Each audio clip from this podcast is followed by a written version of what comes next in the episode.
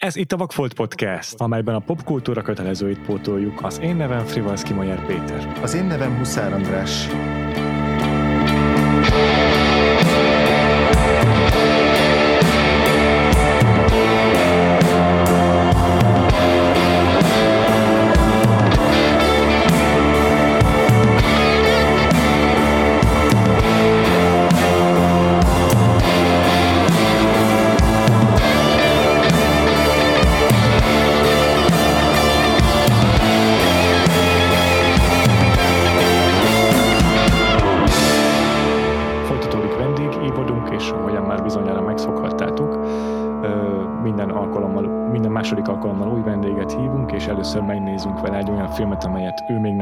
Tehát most nem mi pótolunk vakfoltokat, hanem a vendégünk, majd a rákövetkező adásban pedig a vendégünk visszatér, és hálából azért, hogy kitelegette a szennyest, megnézzünk tőle egy kedvenc filmet.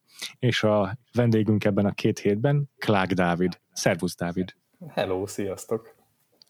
Rögtön arról is el nekünk, hogy melyik az a film, amit vagy be nekünk, melyik az a film, amit nem láttál. Úristen, ez annyira, annyira, annyira kellemetlen, de hogy ez a film a Keresztapa 2, amit egészen két nappal ezelőttig nem láttam. Elképesztő. Igen, hát, igen. Voltak már nagyon fajsúlyos vakfoltok az évadban, amiket a vendégeink pótoltak, tehát volt itt a, volt egyszer egy vagy nyugat, meg a harmadik típusú találkozások, de szerintem egyik se akkora fajsúlyos vak volt, mint a keresztapa kettő. És figyelj, abban abba a kettőben, amit te felsoroltál, még egyet én sem láttam. Úgyhogy... Igen, ez, ezen nagyon sokat gondolkodtam, és igazából tehát, hogy azért is vagyok kicsit gondban, hogy a, hogy a filmről kell beszélni, mert a filmről nagyjából annyi mondani valóban, hogy ja, jó volt. a keresztapa kettő az tök jó, good movie. Egyébként ez de... lehet az adás témája, hogy mi az Isten lehet még elmondani a keresztapa kettőről. Na, nagyon durva, tehát, tehát igazából el sem tudom képzelni, tehát láttam az előző adásokat, hogy ezek mind ilyen másfél órásak, tehát én itt egy ilyen 20-25 percet tudnám belőni a mondani valómat, de... Hát, Nem érdekel angolnak. Hogy igazából hát nem, nem, is tudom, nem is tudom ezt megmagyarázni. Szerintem több okból tevődik össze. Az egyik, az egyik ok az egy ilyen szuper kellemetlen dolog, az, hogy nekem egészen három nappal ezelőttig én, én úgy éltem az életemet, hogy nekem, én azt hittem magamról, hogy nem tetszik a keresztapa.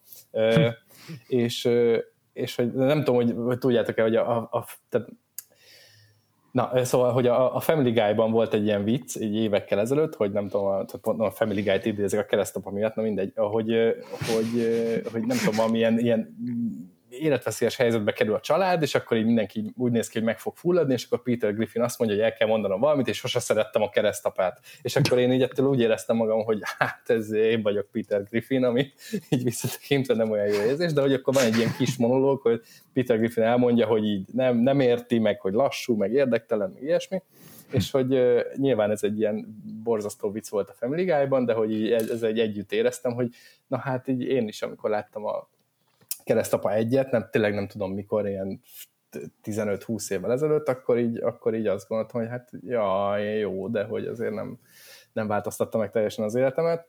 Tehát konkrétan, amikor három nappal ezelőtt újra néztem, hogy, hogy tehát így a memóriám így ki is törölte az egészet, hogy nagyon sok minden meglepetésként ért, tehát hogy ahogy Aha. nem tudom, Al Pacino, én azt például úgy emlékeztem, hogy Al Pacino, tehát Michael Corleone kijön a WC-be, és azonnal lelő mindenkit, közben egy ilyen tépelődés van, meg. tehát ilyen klasszikus jelentek, egyáltalán nem emlékeztem, és mm. ez ilyen szörnyen hangzik, mert hogy ez alapján úgy tűnik, mintha csak ilyen, ilyen nem tudom, ilyen kísérleti filmeket nézegettem volna gyerekkoromban, hogy ez így nem, nem tudom, a keresztapa nem jelent semmit, bezzeg Jonas Mekas, az nem tudom mekkora iránytű volt, vagy, vagy, vagy pont ellenkezőleg, hogy nem tudom, egész nap csak G.I. Joe rajzfilmet néztem, de hogy hogy én így, ezt pont mhm. akkor láttam, amikor így, nem tudom, így nyit, nyit, nyitottam így a világra tiniként, ö, ilyen filmekben is, és hogy például volt egyszer egy Amerikát, azt így imádtam, tehát azt a négy órát ilyen, szerintem egy pozícióban megnéztem a tévé előtt. Azt és, Ja, így, tehát hogy azt így, azt, így, azt így konkrétan egy, megvan az emlékem, ahogy kikölcsönzöm a Dunajvárosi videótékából, és akkor egy ilyen, szerintem egy ilyen másolt kazettán feliratosan így megnézem. Aha. Ö, de hogy, de hogy az, az itt tökre megvan, és a keresztapa ez azt mondja, meg így nem jelentett semmit.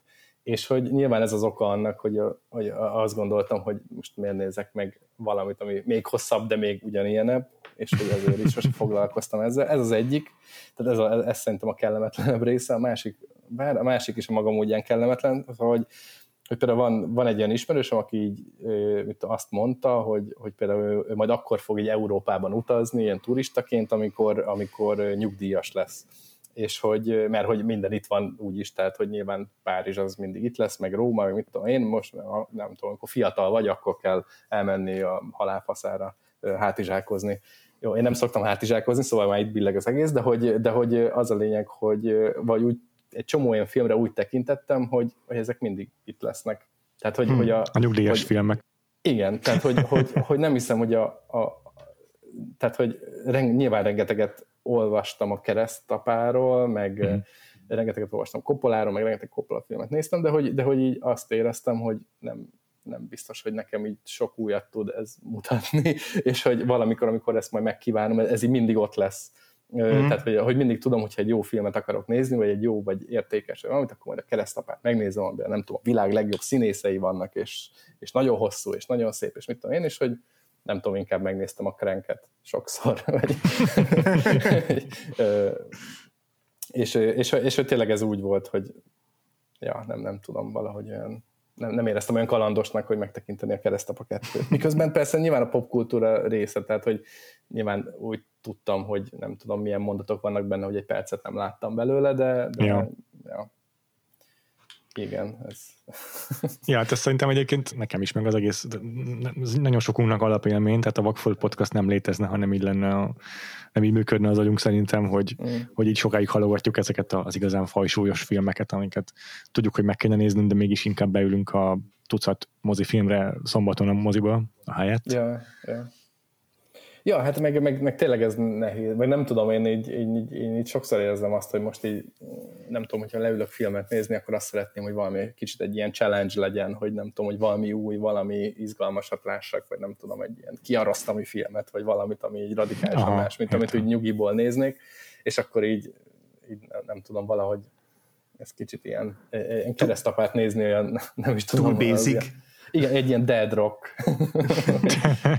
egy, egy ilyen, de közben meg egyáltalán ez nem igaz erre a filmre, csak, ja, csak ez az, az érzés. Ez, tehát megnézitek ugye az IMDB top 250-et, akkor ilyen reményrabjai keresztapa, egy keresztapa kettő, és akkor így tehát ez tényleg olyan, mint azt mondom, mint, amikor, mint akkor a listák, amikor kijönnek, hogy világ legjobb albumai Pink Floyd, és akkor nem tudom, tök jó, meg minden, de hogy van. Igen. Vagy hogyha azt mondanád, hogy a világ legjobb festménye a Mona Lisa, és akkor így igen. köszönjük. Igen, hozzátettél, hozzájárultál a diskurzushoz.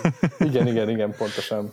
Teljesen megértem ezt a gondolkodásmódot. Én a keresztapát azt így kamasz koromban láttam, meg a, mind a három rész, meg egyébként az volt egyszer egy Amerikát is így hasonló mm. módon, hogy te így, ez ilyen streak volt, hogy minden nap kivettem az egyiket a kölcsönzőből, és akkor egy hét alatt ja, ja. mindegyiket megnéztem. Ja, abszolút megkívántam most, tehát hogy most már elkezdtem a harmadikat is nézni, csak azt nem tudtam Aha. befejezni most a felvételig, de ja, ez is így maga módján tök érdekes, meg, a, meg nekem is, nekem konkrétan azért meg a kedvem, hogy a mafiózókat elkezdjem nézni, meg mert, hogy, nekem is. hogy, hogy az ilyen tök jó. De ja, tehát például tényleg az, hogy, hogy mondjuk a Scorsese filmjeit, azt, azt itt sokkal hamarabb letudtam, és hogy, hm. vagy a Scorsese gangster filmjeit, de hát ugye tudjuk, hogy csak ilyeneket csinál, hát csak erről szól az egész karrierje, de hogy, és hogy nem tudom, egy kicsit előre szaladva, hogy ezen is gondolkoztam, hogy, hogy például egy, egy Martin Scorsese film az sokkal ilyen vonzóbb szerintem, mint egy ilyen, mint a, mint a keresztapa egy-kettő, tehát hogy, hogy, hogy egy ilyen nem tudom, né, tehát nézzétek meg a kaszinót mondjuk, hogy mennyire ilyen iszonyatosan vonzó az egész, meg hogy tényleg arról szól, hogy, hogy úristen, itt a neonban ülnek emberek, és ez a keresztapa egy-kettő, meg ilyen sötét szobában ülnek, ilyen lehúzott redőnynél, ilyen morcos figurák. Hát igen, van egy ilyen veretes kvalitás annak a keresztapa trilógiának, hogy minden ilyen iszonyatosan ö, elemelkedett, és, és, és nem tudom, hogy mi erre a megfelelő, de méltóság teljes, és a, és a, a Scorsese filmek meg nagyon propulzívak, és nagyon az egész igen, ilyen igen. nyaktörő sebességgel szágult az végig, és sokkal glamúrosabb minden benne. Mármint igen, a, a hát, mafiózás igen. maga. Igen, mm-hmm. igen. Ja, abszolút, tehát hogy a, tehát, hogy a, hogy a leg, lehet a legbézikebb tényleg ilyen, vagy legilyen nem is basic ez szó már elhangzott, nem akartam megismételni, a legnormkorabb ilyen kritika, amit a keresztapával szembe fel lehet hozni, hogy senki nem élvezi ezt, amit csinál ebben a kibaszott két filmben, sőt a harmadikban sem nagyon. Tehát, hogy nézd meg, ilyen, ilyen, ilyen szomorú nyomasztás alatt lévő emberekről szól, tehát, hogy érted, hajszol, tudom, hogy ez az egésznek a lényege, de hogy hajszolják a pénzt, meg a hatalmat, és akkor tényleg ilyen, ez nem tudom, akkor, akkor tudnak, tehát ezek az emberek nem boldogok, míg nem tudom, a Sam Rothstein a kaszinóban az ilyen, az egy pillanatig azért jól érzi magát, amikor ott mm-hmm. magyarázza, magyaráz az áfonyáról a maffinban, vagy nem tudom, hogy valahogy akkor úgy elemében van, miközben ezek az emberek tényleg ilyen, Aha. nem is tudom, de most jobb, jobb bemostam a keresztapa egy-kettőnek. Nem, ez, ez, itt, ez itt a érdekes különbség szerintem a két rendezőnek a megközelítése között, mert ugyanaz a céljuk, ugyanaz a mondani, mondandójuk a mafia, mafia, mafiával kapcsolatban, de más megközelítést alkalmaznak. Még mielőtt ebbe, egyébként ebbe belemehetünk jobban, de az Andrásra is kíváncsi vagyok, hogy, hogy mikor látta a keresztapa filmeket. Mm. Én az elsőt azt, azt elég régen, nem emlékszem, hogy mikor, szerintem én is legalább 15 éve, nem kamaszként szerintem valamivel később, de, de, de körülbelül így akkortájt, és a, ezután pedig eltelt néhány év, és a Keresztapa 2-t azt négy évvel ezelőtt néztem meg először, tehát legalább egy évtized kimaradt nekem a kettő között. Hm. És mi volt az oka? Mi volt az oka ennek? Engem ez így érdekel. Hogy nekem, bármi, vagy?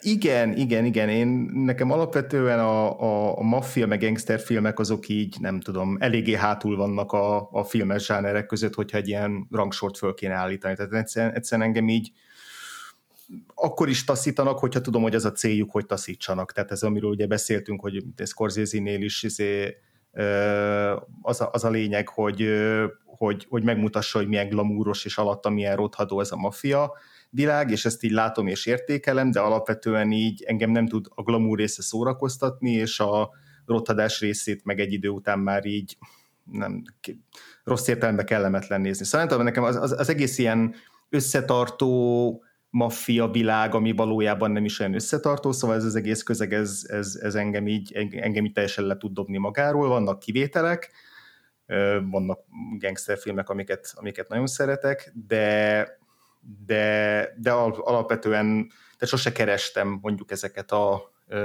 ezekben a műfajba tartozó filmeket. A mafiózók az, az egyetlen olyan klasszik HBO-s nagy sorozat az aranykorból, ami, aminek háromszor futottam neki, és egy évadig jutottam, és aztán mindig ledobott magáról, ugyanemiatt. De egyszerűen nálam így én és a maffia filmek azok így nem igazán szeretik egymást ezzel együtt a, a, az első keresztapát azt én mindig is szerettem. Tehát a, nem csak elismertem az értéket, hanem kifejezetten szerettem, és többször újra is néztem, voltam egyszer még a Bemoziban is, amikor ott ö, ö, betítették, hogy, hogy elmondhassam, hogy láttam moziban, és, és ott is attól féltem, hogy ú, ez most már hányadszor látom, és, és levegőtlen ben moziterembe, ott izé minden bajom lesz már másfél óra után, de, de ugyanúgy teljesen beszippantott, és, meg én úgy, úgy támolyogtam ki róla, hogy úristen, ez mennyire mestermű. Ez komoly. De hogy, de hogy szerintem az volt, hogy azért nem akartam, vagy azért nem akaródzott annyira megnézni nagyon sokáig a második részt, mert nekem az első rész az ilyen full kerek volt. Uh-huh. hogy egy annyira teljes ívet jár be benne a, a, a Michael Corleone, és, és annyira a maga három órás, vagy azt hiszem három órás az is, ugye? Uh-huh.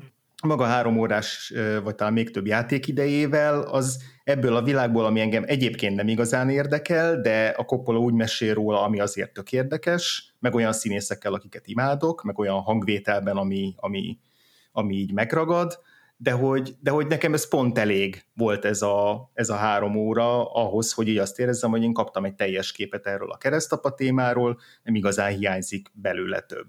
Tehát nekem szerintem ez, volt a, ez a kettő volt az ok, amiért így nagyon sokáig hiába tudtam, hogy sokak szerint a második rész az még jobb, mint az első, meg Robert De Niro, meg, meg, meg Fredo, meg minden van benne, és hogy nem csak meg, tudtam, hogy nem csak megismétli az első rész, de hogy nem éreztem azt, hogy, hogy nekem itt szükségem van erre a filmre. Aztán valamikor pár évvel ezelőtt így már nem is tudom, hogy miért megadtam magam, és, és megnéztem, és ugyanarra jutottam, mint te, Dávid, hogy ez egy teljesen jó film. és minden, amit el, elmondanak róla, az igaz, és kifejezetten szeretem, és az egyetlen kivétel most így köztünk, Dávid, hogy én e, ezzel, tehát a, a keresztapa kettőről is úgy álltam föl, hogy hát nekem ez úgy elég volt. Tehát én mm. például most a harmadik rész szerintem még mindig el fog tenni legalább tíz év, mire rászállnom magam, mert, mert most újra néztem a keresztapa kettőt, ugye egy az adás előtt, és így megint úgy érzem, hogy ez tök sokat hozzáadott az első részhez, nem volt izé, Nagyon hosszú, de nem éreztem nagyon hosszúnak, tényleg nagyon teljes volt, gazdag, tök sok minden volt benne, nekem ez itt tök elég volt. Mm. Ja, nem, de nekem van egy ilyen, hogy, hogy ilyen franchise-okat végig kell nézni, és ha nevezhetjük a keresztapát franchise-nak, akkor nem tudom, tehát a korának Fast and furious -e.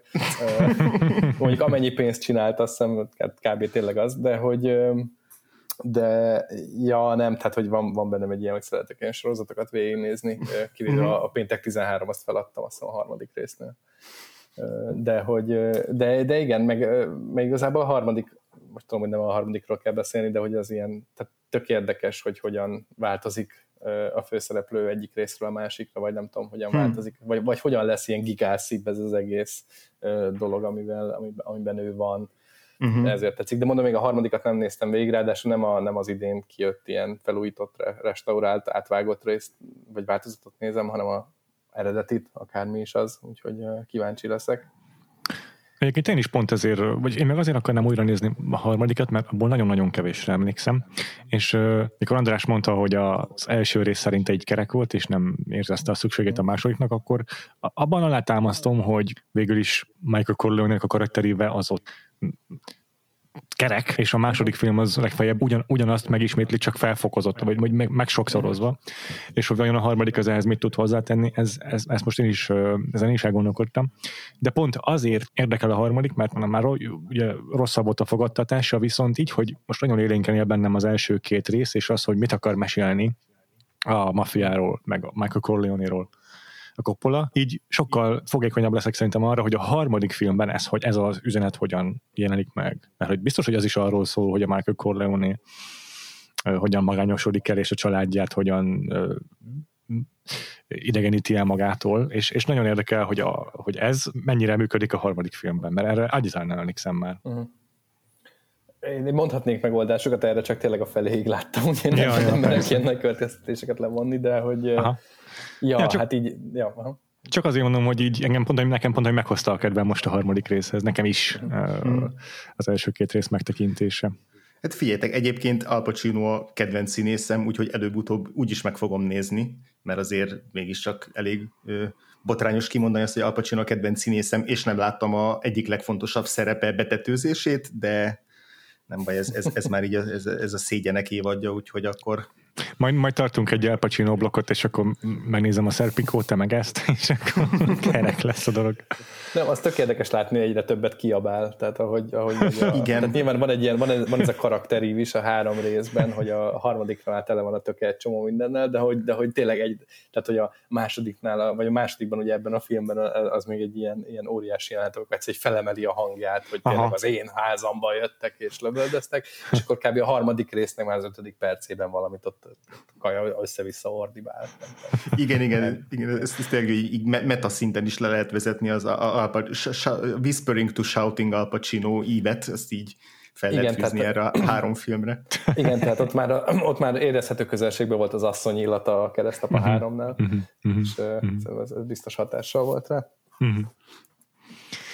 Visszatérhetünk még a Scorsese Coppola párhuzamra, ha akartok beszélni én abszolút, arról. Én abszolút, mert kutató munkám során, ami azt jelenti, hogy elolvastam az IMDB-n a trivia részt,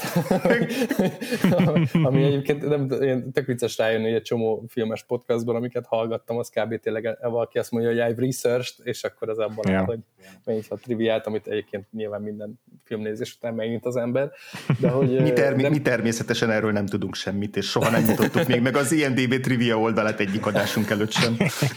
Igen, de hogy, de hogy, de hogy várjál, most fel kell, ezt most meg, meg kell keresnem egy pillanat, mert itt, itt van a kedvenc, szerintem az egyik kedvenc triviám, amit olvastam a valaha filmről, amit írtak, az a Keresztapa kettőnél van. Na. És az a jó, hogy itt is az van, hogy hat emberből egy az hasznosnak találta, tehát nem találj. ami, ami arról szól nagyjából, hogy tehát konkrétan ez egy trivia, hogy hogy azon gondolkodik az ember, hogy Vito Corleone miért kezdett, bűn, miért kezdett egy bűnös életet, hogyha gazdag lehetett volna csak abból, hogy olívaolajat importál. De hát ekkor nem lett volna film. One out of six found this interesting. lefoly, lefolytottam magyarra, de hogy, de hogy tehát vala, valaki egy ilyen klasszikus ilyen kommentelő stílusban így, így, Igen. így ezt belenyomta, hogy miért nem maradt az olívaolaj importnál, hát így is gazdag lehetett volna. Tehát, hogy valaki, valaki megnézte a szellem, vagy a szellemírtó a keresztapa kettőt, és megnézte a keresztapa kettőt, és úgy gondolta, hogy még az IMD-ben ki lehetne egészíteni ezt valamivel, itt sok ilyen casting, meg ilyen info között. Na de, de ezt, ezt, ezt bekopizom majd a chatünkbe, mert érdemes. Így, így, nem tudom, hogy így be lehet ezt linkelni. Jó. Na, de hogy, hogy elvileg ott, ott volt a, a, a izé között, a, a, a triviák között, hogy elvileg Coppola azt szerette volna, hogy Scorsese rendezze ezt a részt, tehát hogy mert hogy nagyon nem akarta megrendezni elvileg a második részt, csak ugye ilyen iszonyatos anyagi siker volt, és hogy elvileg azt szerette volna, hogy Scorsese legyen az, de hogy a Paramount meg nem akarta Scorsese-t. Hmm. A, a, a kutatásaim során erre hmm. ezt láttam, és hogy ezért is nyilván rögtön beugrik egy ilyen, egy ilyen Aha párhuzam. Vagy De ilyen. egyébként abszolút ők, ők nekik a maffia filmeik azok így biztos, hogy egymást tápláltak, tehát a uh-huh. Robert De Niro lehet, hogy meg se kapta volna ezt a szerepet, hogyha nem játszol egy évvel korábban a Zajos utcában a főszerepet. Uh-huh. Aztán 1990-ben meg egymással versenyeztek a Keresztapa 3 meg a, a Goodfellas, és ugye addigra már fordult a, a viszony, mert a Goodfellas tulajdonképpen leiskolázta a Keresztapa 3-ot. Ja, ja. Ja, hát igen, ez egy igazából az érdekes, hogy tényleg új Hollywoodnak, vagy hát Coppola, Coppola Scorsese ilyen új hollywoodi arc, de hogy olyan furcsán régies szerintem ja. ez a film. Tehát, ja. ilyen, ilyen, hát ilyen, mai szemmel biztos, de hogyha belegondolsz, akkor meg uh-huh. Szerintem a 70-es éveket ők határozták meg. Tehát... Ja, persze, persze, persze, de nem is, nem is csak az, hogy mai szemmel, hanem úgy, úgy általában az a, a filmnek a mentalitása, meg az ilyen hozzá, tehát ja. az ilyen de megvalósításban is, tehát hogy itt nem tudom, senki, a Be My Baby-re senki nem csinál montást, de hogy, de hogy így Aha. általában, tehát hogy ezek a Aha. régi, fontos izék, tradíciók ja. vannak, ja. és hogy Szicília az a szent, és mit tudom én, tehát hogy egy ilyen Ja, ja, ja. Az egész film az gyakorlatilag egy ilyen, az első kettő az hat órás, ilyen, a régió dolgokból nem marad semmi.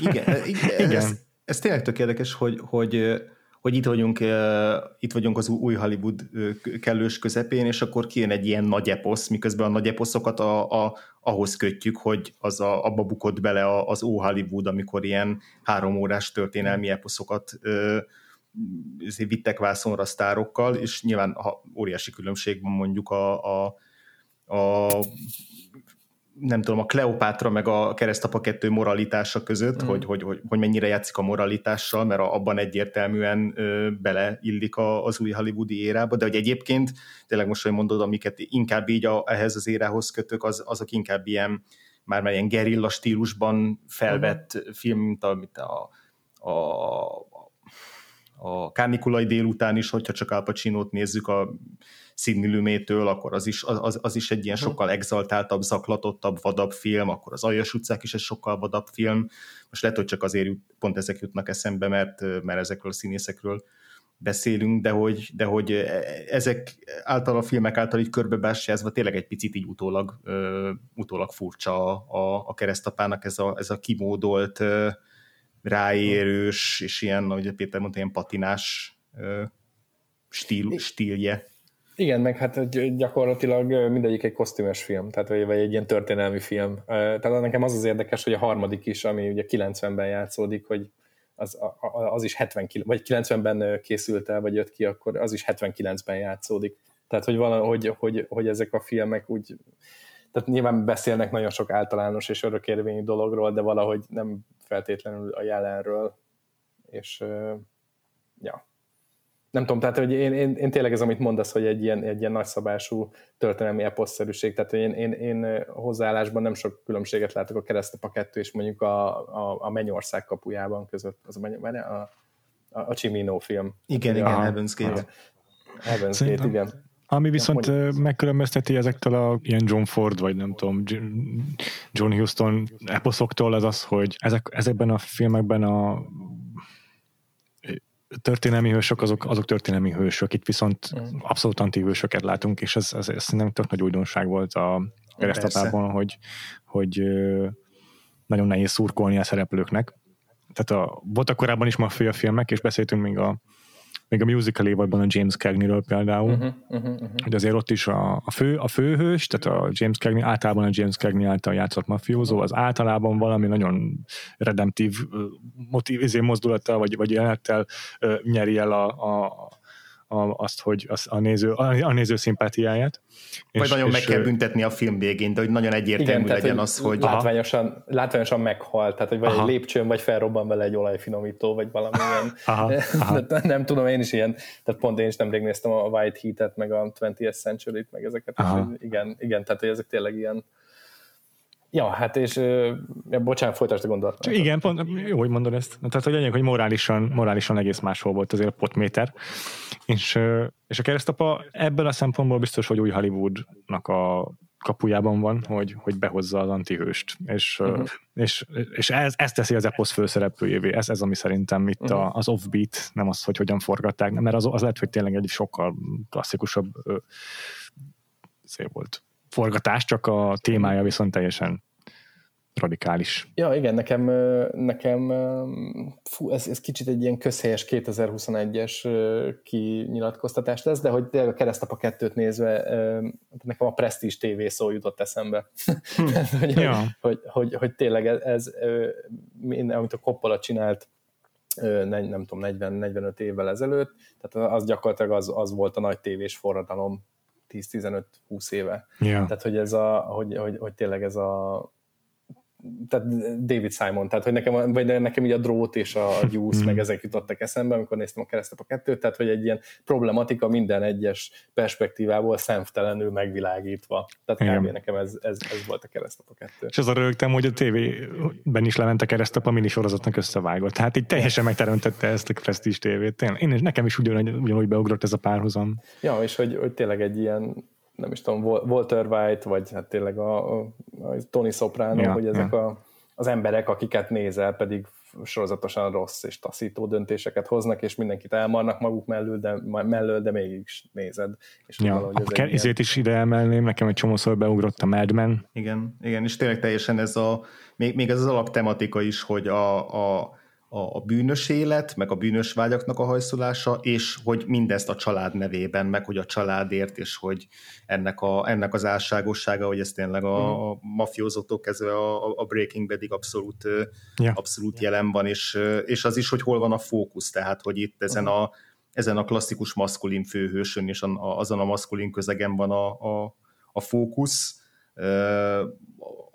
a, aki, aki ezt az antihőst megtestesíti, és akkor a család, ennek az elszenvedői, vagy esetleg aki kompromitálódnak, az pedig nem tudom, a feleség, a rokon, a gyerek, tehát uh-huh. hogy nem csak a Walter White-ot lehet szerintem felismerni így ebbe a filmbe, hanem akár a Skyler White-ot is a, a, a kének a, a, a nem tudom, párhuz, vagy Kéjjel, Diane Keaton karakterrel párhuzamba vagy csak a Kéj a sokkal kisebb szerepet kap ebben az egész sztoriban, legalábbis a második részben biztosan, az elsőben azért hangsúlyosabb. Azért, tehát, hát hogy, azért abban is mm, igen, elég De, de igen, azért, azért igen, igen, igen, igen, háttérben van.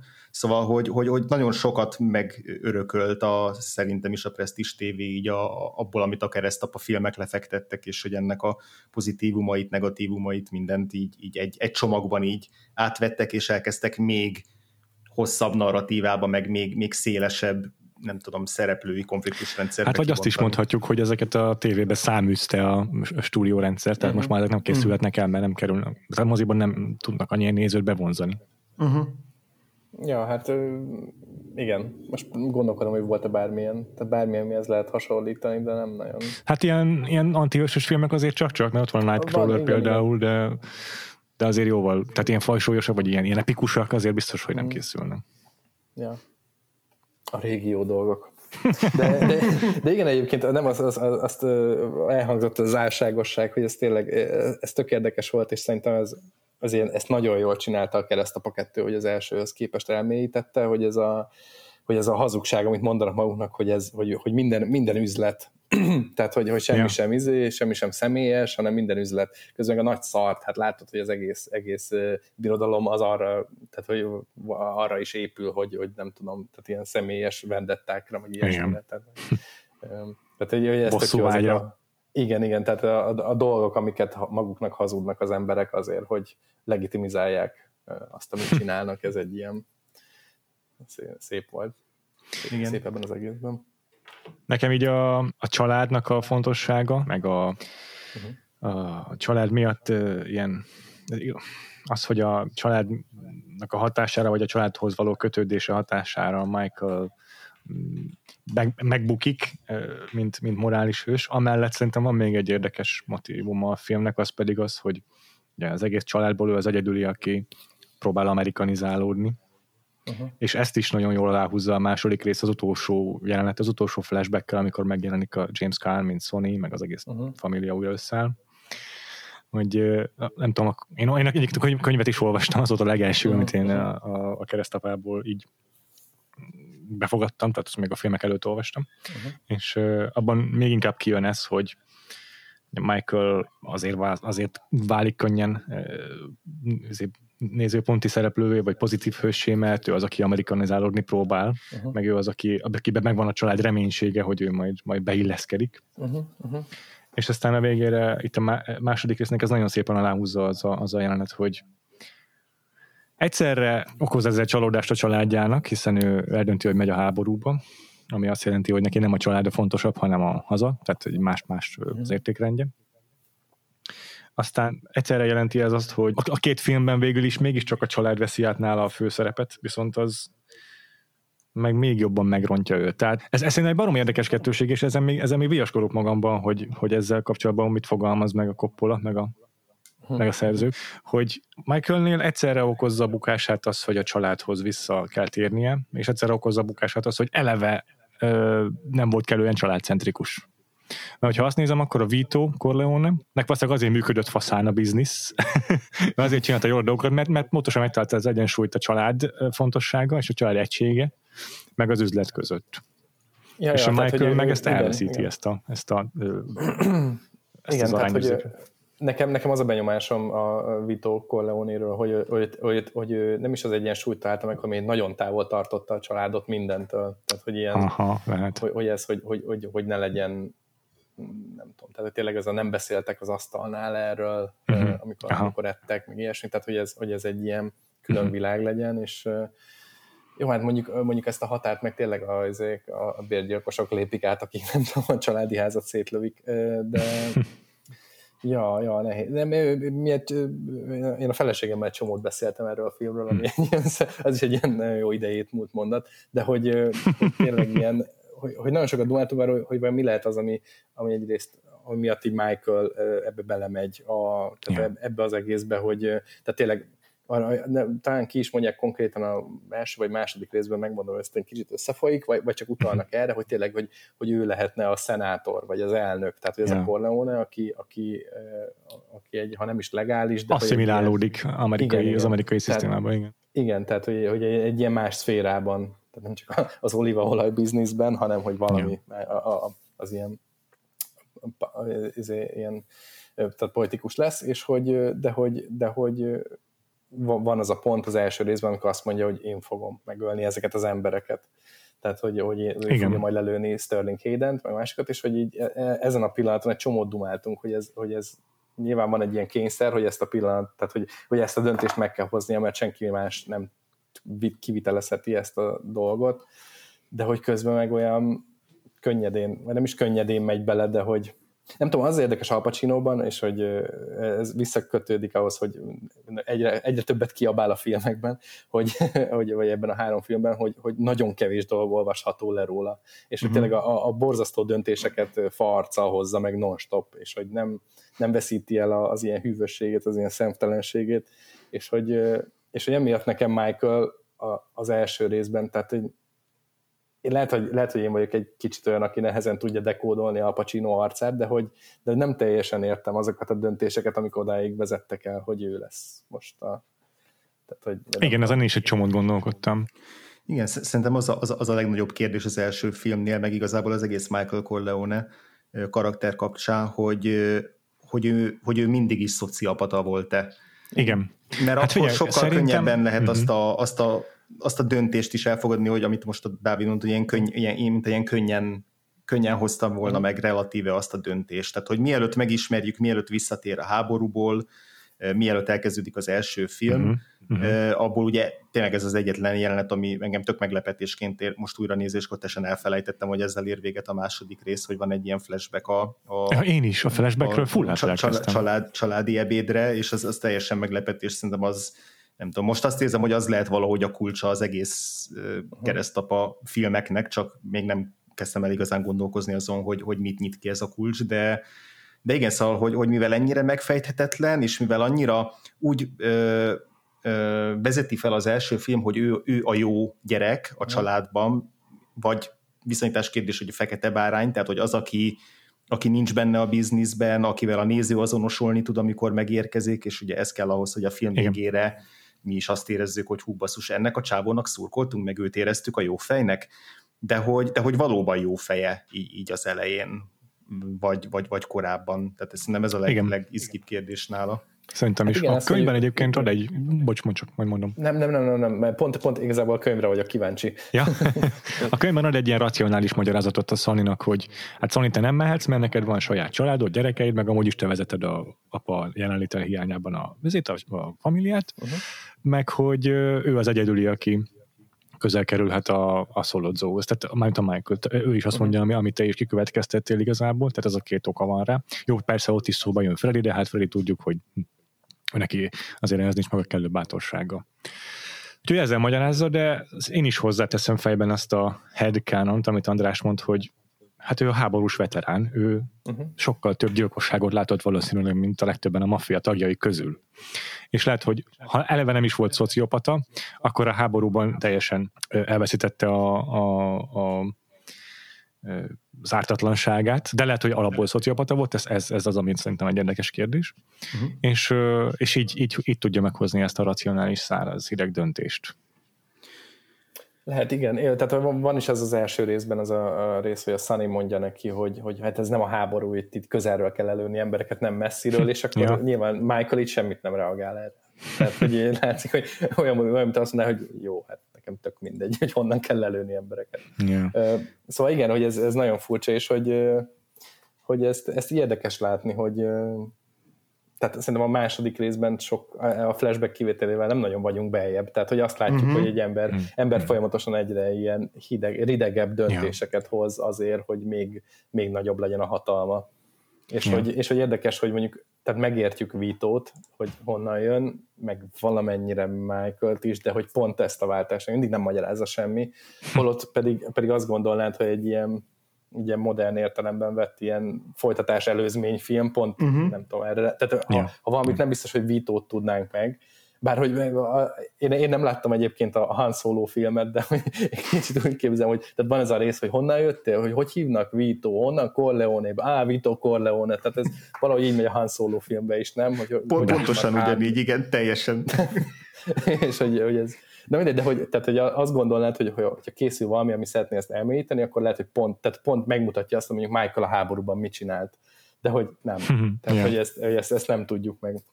Igen, És ez, igen. Ez, ez, ez, ez izgalmas, vagy érdekes. Csak hogy tényleg az van, hogy akkor tehát a keresztapa kettő, tehát egy, egyrészt van egy ember, aki, tehát van egy ilyen kicsit ilyen hasonlóan rejtélyszerű ember, ez a, a fiatal Vito, és van egy ugyancsak rejtélyszerű ember, a Michael, akik mindketten ilyen megkérdőjelezhető döntéseket hoznak, és ami igazából önmagában már azt mondja, nem, hogy így nem lehet ebből szabadulni, csak uh-huh. párhuzamos életek léteznek. Igen. Igen, ez tök jó, hogy most így erről beszélgetünk, mert szerintem eddig nem is fogalmazódott meg bennem, vagy nem is, nem, is, nem tudom, így, így tisztult ki az, hogy, hogy igazából mennyire, mennyire szokatlan, vagy rendhagyó, vagy merész az, ahogy a második, ez a második rész hozzááll ahhoz, hogy akkor hogyan visszük tovább a Michael karakterét, mert ha mondjuk, nem tudom, elfogadjuk azt, amit mondtam, hogy így kerek az első film, akkor fel van adva a lecke, mármint a Michael karakterivéből, hogy elér a végére oda, hogy jó, akkor ő most már a, ő lesz a keresztapa, akkor, akkor fel van adva a lecke, hogy jó, akkor a második rész az, az hogy nem lesz önismétlő, és hogy, és hogy tökre nem a, a legevidensebb ö, megoldásokat hozza a, a, a második rész erre. Tehát például, amikor most beszéltünk arról, hogy hogy, vagy amit a Péter mondott, hogy ugye a, a család egyszerre okozza a bukását, és közben, minthogyha az lenne az, ami még így, így felmenti őt, vagy meg nem is felmenti, de, de hogy indokolja a tetteit.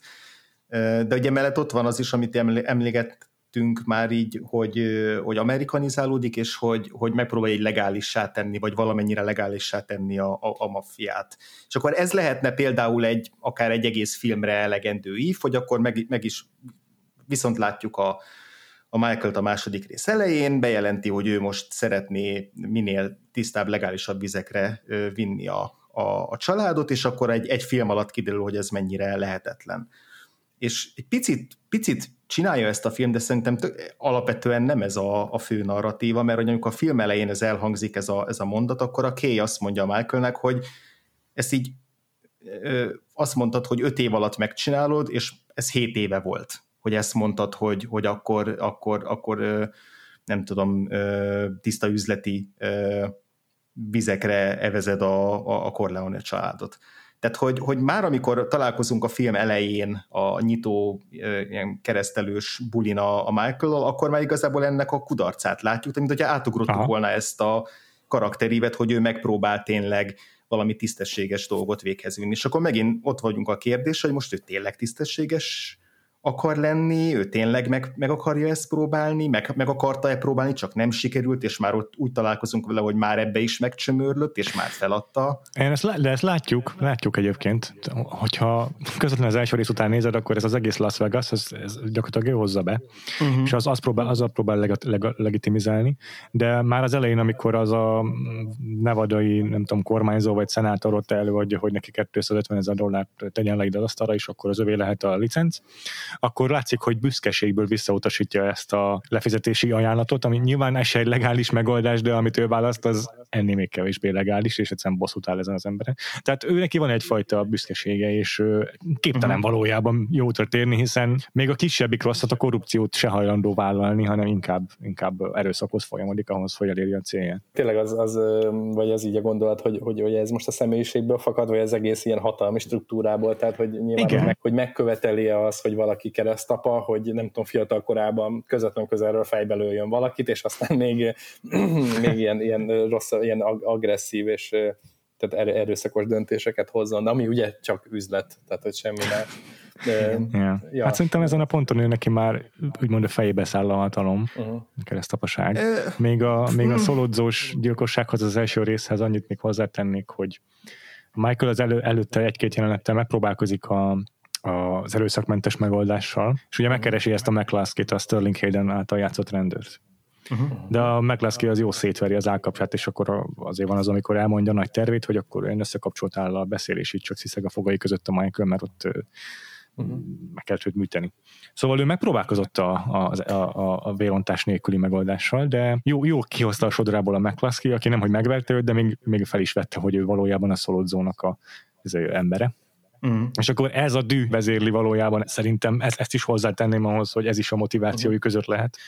Ö, még, még egy dolog, amit szerintem gyakran elfelejtünk, amiatt, hogy ez egy kosztümös film, tehát hogy korábban játszódik egy pár évtizeddel, mint amikor forgatták, az, hogy mi a, a forgatásának a történelmi kontextusa, és András pár hete vettük föl, vagy pár hónapja vettük föl az adásunkat a Nashville című filmről, ami 1975-ös, és arról pont úgy beszéltünk, hogy hát annak a filmnek ki se kell mondania, egyszerűen benne van a levegőben, hogy a vietnámi háború ö, csalódása ér az emberekben, meg még hat évvel a Kennedy gyilkosság után is még mindig annak a traumáját heveri ki a teljes társadalom. És ez a film, ez még korábban van a, az egészhez időben, egy évvel.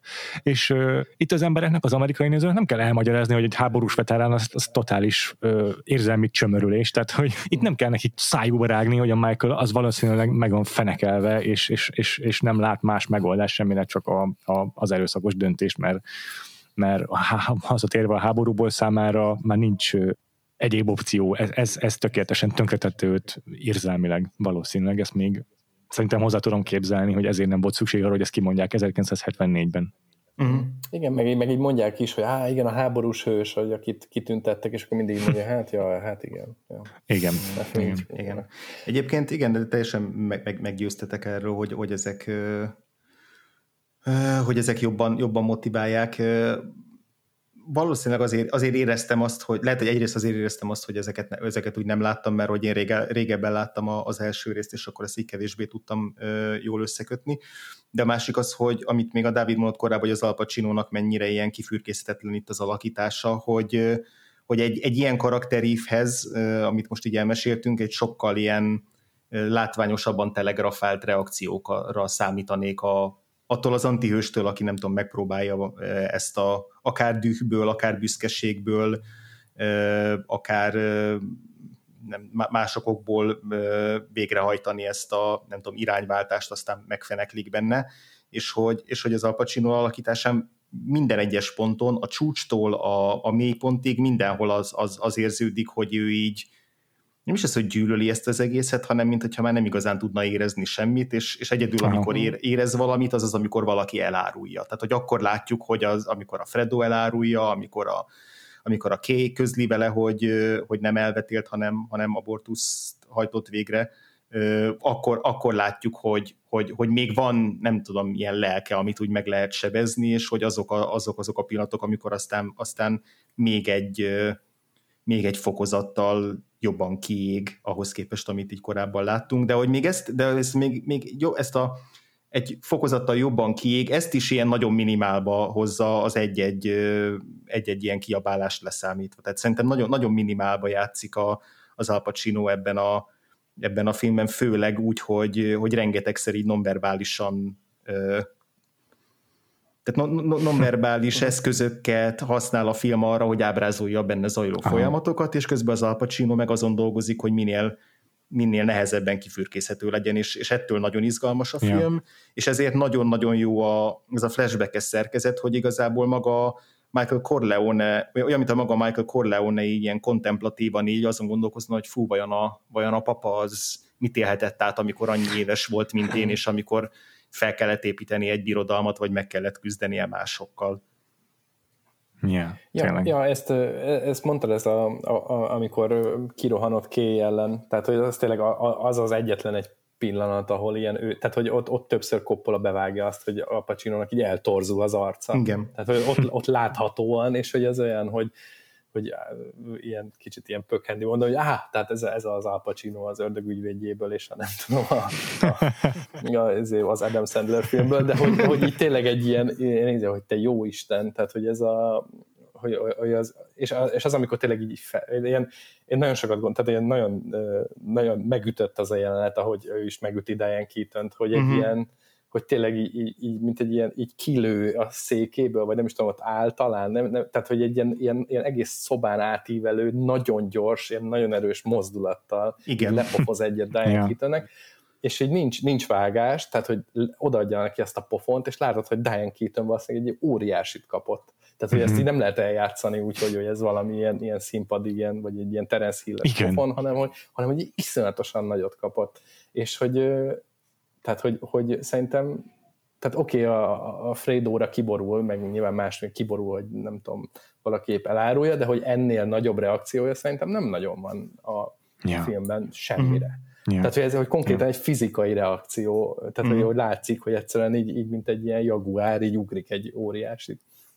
És ez, ez, ez nagy, nagyon kemény, tehát ez egy megdöbbentő szerintem, főleg egy ilyen Igen. majdnem négy órás filmnek az utolsó fél órájában történt, nem is tudom, már még egy uh-huh. kicsit az idő így összecsúszik, de hogy, hogy ez, ilyen, ez, ez ilyen nagyon súlyos uh, látni. Igen, igen. igen. És még, még tá, nem tudom, egy mondatban egy összefoglalva, hmm. hogy hogy ezeket, ezeket azért érzem tök jó választásnak a michael kapcsolatban, a Coppola és az Al Pacino részéről így közösen, és az azért szerintem nagyon gyümölcsöző ehhez a filmhez, mert az első rész az egy felemelkedés és bukás történet, vagy sőt, inkább csak egy bukás történet. És, és azok a tört, ilyen cselekmény történetelemek, amiket elmondtunk, azok ismételten egy újabb bukás, egy, egy még, még nagyobb bukás történetnek, még, vagy, vagy, vagy még mélyebbre való bukás történetnek ágyaznak meg, és, és igen, benne van a filmben, de, de nekem nem ez az erősebb, hanem nekem az az erősebb, hogy a, az első film az egy ilyen dinamikus, aktív ívet jár be, egy ilyen bukással, amit nem tudom, a görbén lehetne egy egyenessel ábrázolni, vagy egy nem tudom, haranggörbével, és a második rész pedig olyan, mint hogyha az első rész végén így fölemelték volna nekünk így a, nem tudom, a talajszőnyeget, és alatta ott lennének a giliszták a rothadással, és akkor a második film pedig így a, a, kitartja azt a képet a, a gilisztákról, és így minden oldalról megszemléli, na hogy működik ez a rothadás ott alul. És hogy ettől így egyszerre picit passzívabb a film, meg olyan, mintha nem lenne egy olyan tiszta íve, mint az elsőnek, de, de szerintem tök izgalmas az, hogy, hogy így kimerevíti nekünk ezt a bukást, és megmutatja, hogy jó, akkor mit jelent ez a bukás? Ez, ez, ez hogy működik a Michael lelkében? Ez, ez milyen hatással lesz a környezetére? És ne, nekem ez sokkal erősebb, mint a, a, akár ez a törvényes kísérlet és annak a bukása, vagy, vagy, vagy a klasszikus, tehát, tehát tényleges ilyen cselekményben látható ív, amit így bejár a film. Uh-huh.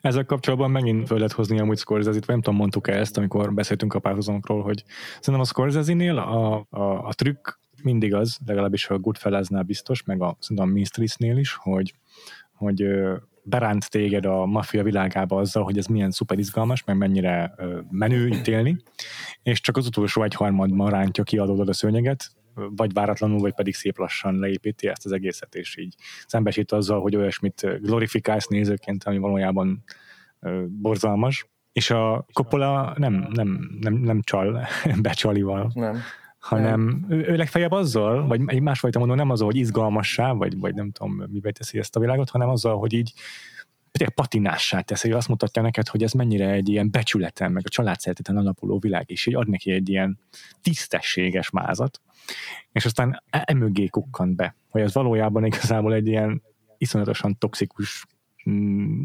atmoszféra, amelynek csak ez a külső máza, hogy ez itt a tisztességre épül, meg a becsületre.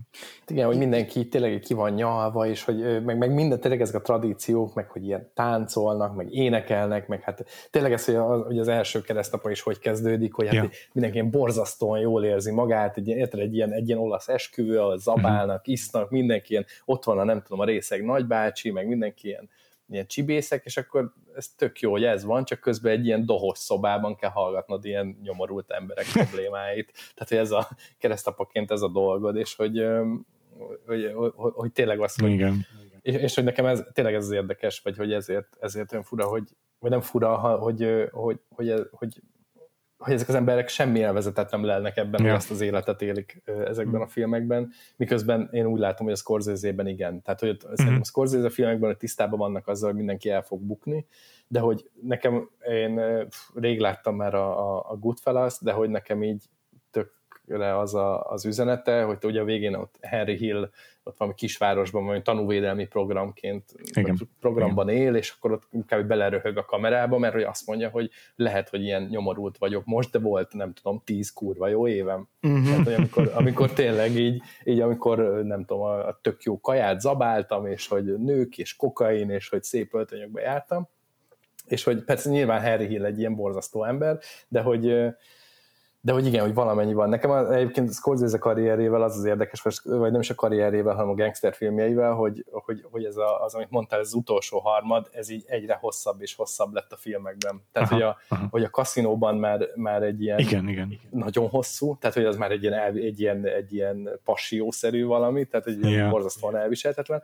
és az Irishmannek ugye majdnem egy, szerintem az utolsó egy harmada, az simán ez. Tehát, igen, hogy az, hogy igen. ilyen öreg, ilyen nyomorult, ilyen hablatyoló véremberként kell élned, yeah. és a gondolattal, hogy hány embert megöltél, és hogy, hogy ez ilyen, nyilván Scorsese is öregszik sajnos, de mm. hogy, hogy látszik, hogy ez így ilyen ív, és hogy igen, és hogy a, a, a keresztapákban, vagy legalábbis az első kettőben ezek, ezek nincsenek. Tehát, hogy, hogy olyan, mintha az emberek tisztában lennek azzal, hogy ez a sorsuk, ezt kell élni, meg kell hozni nehéz döntéseket, amik egyre nehezebb és nehezebb és nehezebbek lesznek, de ez kell, mert ez az üzlet, és ez a család, és ez a izé, nem tudom, Szicília.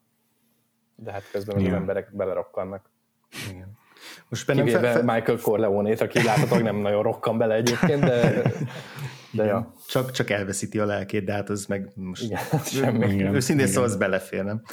És felmerül bennem így ezek a csoba egy kérdés, hogy hogy, hogy így azon gondolkoztam, hogy azt akartam mondani, hogy a, hogy, a, hogy a nagymenőkben igen az van, hogy ott a glamour, meg hogy mennyire szexi, és hogy az arra játszik a néző részéről, hogy ilyen, ilyen aspiráció, hogy amikor nézed az első felét a Scorsese Gangster filmnek, akkor így hú, titkon én is arra vágyom, hogy ilyen menő legyek, hogy ilyen érzéseket kelt benned, és aztán azzal szivat meg, és, és hogy a keresztapa meg inkább egy ilyen, nem aspiráció, hanem ilyen rokon mondjuk a Michael Corleone irányába, hogy a, uh-huh.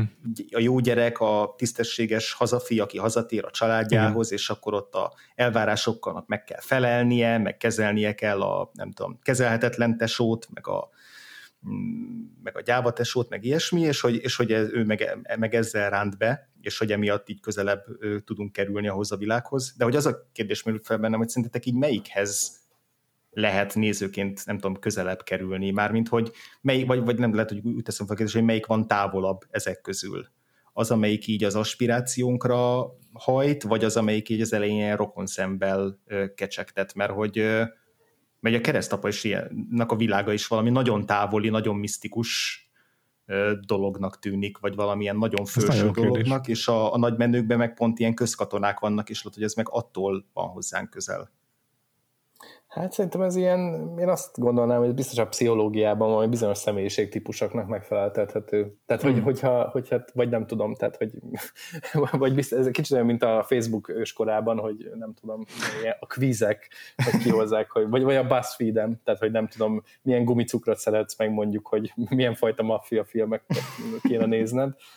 Nem tudom, hát szerintem én az, tehát nekem, nekem a Scorsese az, az közelebb áll, vagy nem tudom, tehát hogy nekem ez egy nekem egy, nekem egy csomószor ez a keresztapa világa, ez egy ilyen nagyon álságos dolog, miköz, tehát úgy álságos, hogy akár ahogy kommunikálnak, viselkednek, ahogy tényleg tehát hogy egy, az elején tényleg nagyon vonzó, és, és aztán rájössz, hogy, hogy nem is az erőszak miatt borzasztó az egész, hanem hogy ez az álságosság. Tehát most belegondoltam, hogy a leghíresebb mondat, ez a a, a, a, a keresztepa franchise, a I have a bad feeling about this az a, hogy, hogy, hogy teszek egy ajánlatot, amit nem tudok yeah. visszautasítani, mm-hmm. és hogy ami egy tök jó pofa, meg lehet így, így, így idézgetni társaságban, de hogy bazd meg arról szól, hogy embereket halálosan megfenyegetnek, vagy a kedvenc lovuknak a fejébe teszik az ágyba, tehát ez ilyen, mind ilyen, ilyen borzasztó dolgokat fed le igazából egy ilyen ártalmatlan yeah. kifejezés, és hogy nem is tudom, a, aztán a második részben van, amikor a, a Joe Spinell tanúskodik a, a, a szenátus előtt, és hogy mondja, hogy, hogy hát, hogy a, hogy kérdezik, hogy mi volt a szerepe a, a Corleone a családban, és mondja, hogy hát, hogyha azt mondták, hogy valaki meg kell nyomni egy gombot, én ezt a gombot megnyomtam, ami valószínűleg nyilván az volt, hogy közvetlen közelről agyon lőtte. És hogy, és, hogy, és hogy van ez az egész, hogy szerintem a keresztapában ez egy ilyen, vagy nem tudom, mint a, mint a multiknál, vagy az ilyen korporát világban, hogy, hogy ezek ilyen nem feltétlenül azt jelentenek dolgok, amit jelentenek, és ez, uh-huh. ez ilyen, és ez lehet, hogy segít így, disz, vagy így, így diszaszociálni, van, van ilyen magyarul, tehát hogy Aha. ez így, tehát hogy segít ilyen távolságot tartani, és én a Scorsese filmeket valahogy ilyen direktnek látom, vagy uh-huh. direktebbnek, tehát hogy ott, ott tudod, hogyha rálé, rálépsz erre az útra, akkor pontosan tudod, mi lesz a sorsod. Van egy, van egy nagyon hasonló mondata a Scorsese filmnek is, mert az It is what it is, az, ja, ja, ja, az benne van az Irishmanben, meg szerintem azt hiszem a Goodfellasban is, de nem biztos. Vagy a kaszinóban. De az rémlik, hogy az is az egy, az egy tényleges ilyen maffia kifejezés is volt, és azt jelentette, hogy akkor neked itt most véget ér a pályafutásod. Ja. Ami igazából kicsit most aláás mindent, amit én mondtam. Igen, igen, igen. Azért mondom, hogy, hogy, hogy, hogy ez úgy tűnik, hogy része ez a, ezek, a, ezek a fajta ilyen diszaszociált kifejezések mm. a, a maffia kultúrának, és a, és a Scorsese is játszik ezzel, hogy ez a különbség, hogy a Scorsese-nél ez már tényleg csak a, a, a bukás történet részeként jön elő. Mm. Hát meg, meg, meg tényleg, hogyha ilyen nagyon primer szinten nézik a Scorsese filmek, azok, azok általában, vagy ezek a filmek ilyen, ezek ilyen fun filmek szerintem. Vagy nem tudom, tehát, hogy ilyen, uh-huh. ilyen iszonyatosan vonzóak, vonzóak, pörgősek uh-huh. tényleg. Uh-huh. Hát a kaszinónak szerintem az első két óráját azt egy ilyen szempillantásod végig lehet nézni. Például, hogy, hogy, hogy egy ilyen, ezek ilyen rendkívül von, von, mint, mint filmek, nem csak az éles stílusok, amiket bemutatnak, hanem maguk a filmek is egy ilyen ami szerintem azért nem, nem, nem nagyon igaz a keresztapára. Tehát tényleg ez a patina van benne. Ja, igen. Beszéljünk a, a flashbackes történetszáról, Vitorról. Mit szóltak ahhoz, hogy a Robert De Niro milyen ebben a filmben? Hát, jó. Figyeljetek, neki ugye ezért nehéz dolga van, mert, mert egy Marlon Brandot kell megtestesítenie, aki a egy előző generációnak a legnagyobb method actorje, és itt már úgy jelent meg az első keresztapába, hogy így ő már gyakorlatilag ilyen stuntcasting is volt az övé szerintem. és neki meg most ugyanazt a szerepet kell megtestesítenie, és úgyhogy ő már időközben éppen, éppen építi ki, vagy ássa ki a saját brandjét, vagy imidzsét a, a hollywoodi method actor világon belül. Érdekes, szerintem érdekes egy ilyen, ilyen konstelláció az övék. Hát érdekes, és igazából nagyon hasonló Al Pacinohoz. Szerintem, szerintem is. Ez a, akár a szemtelenség, uh-huh. meg ez az érzelemmentesség, tehát hogy ez a ugye, amennyire látjuk a felnőtt Vito Corleone, nem hogy ebben a második részben, hogy egy percig sem árulja el, hogy mire gondol. Uh-huh. Én tök érde, tehát, hogy ugye, ugye, az tök jó az a rész, amikor a Clemenza mondja, hogy menjünk át az ismerősünk között, nem tudom, hogy szőnyeget adok neked ajándékba, ja. és hogy így, és hogy ott van egy ilyen helyzet, hogy most betörnek valakihez, ellopni egy szőnyeget, a Clemenza majdnem fejbelő egy rendőrt, aki bejönne az ajtón, és hogy ez csávó ezt így némán végignézi. Tehát, hogy így, uh-huh. így, így, így valahogy így, hogy, hogy ez egy ilyen nem, nem, nem is tudom, tehát egy, egy ilyen tehát vagy, vagy a család, tehát egy, egy, egy pillanatnál láttam, vagy emlékszem most így hirtelen érzelemre, amikor kiderül a csecsemő Frédóról, hogy tüdőgyulladása van, vagy Igen. Kicsit, egy ilyen kicsit gonterheltebb, de hogy nem annyira gonterhelt, vagy, vagy, vagy gonterheltebb, mint akkor, amikor a, egy betörés közben majdnem fejbe lőnek egy rendőrt, egy, egy fokkal gonterheltebb, tehát ilyen tízből kettő az egyhez képest. És ez ilyen, és szerintem ezt így ja. nagyon jól csinálja, vagy nagyon ilyen, ilyen, ilyen érdekes, és ilyen ja, nem tudom, én tök jó, tök jó volt látni szerintem hát nem is tudom, hát most, megint úgy vagyok, mint az egész filmen, hogy ja, hát egy fasza volt.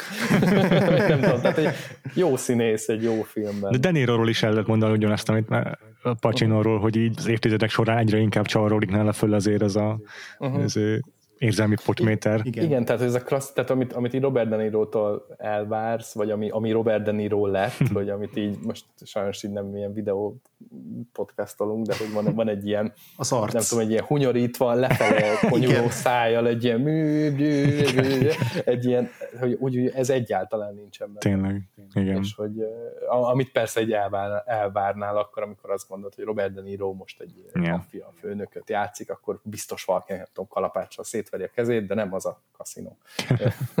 Amiben ez, például ilyen arcokat vág. Igen, igen az, azért az hihetetlen, hogy szerintem a, a csak egy kis pánik az így többet tett azért, hogy, hogy így, hogy így tönkre tegye Robert, visszamenőleg Robert De Niro teljes karrierjét, mint, mint bármi, abban az értelemben, hogy amióta láttam azt a filmet, meg, meg amit, ahogy ugye azóta fel, ráragadtak a csak egy kis pánikos manírok, azóta, hogy a korábbi filmjeit mondjuk először megnézem, akkor folyamatosan azt nézem, hogy na megjelenik ez a Robert De Niro arc, és mindig úgy megkönnyebbülök, amikor nem, és olyan fura érzés, amikor igen, hogy ú, ez most már itt maníros, vagy csak, vagy csak így, így ráképzelem.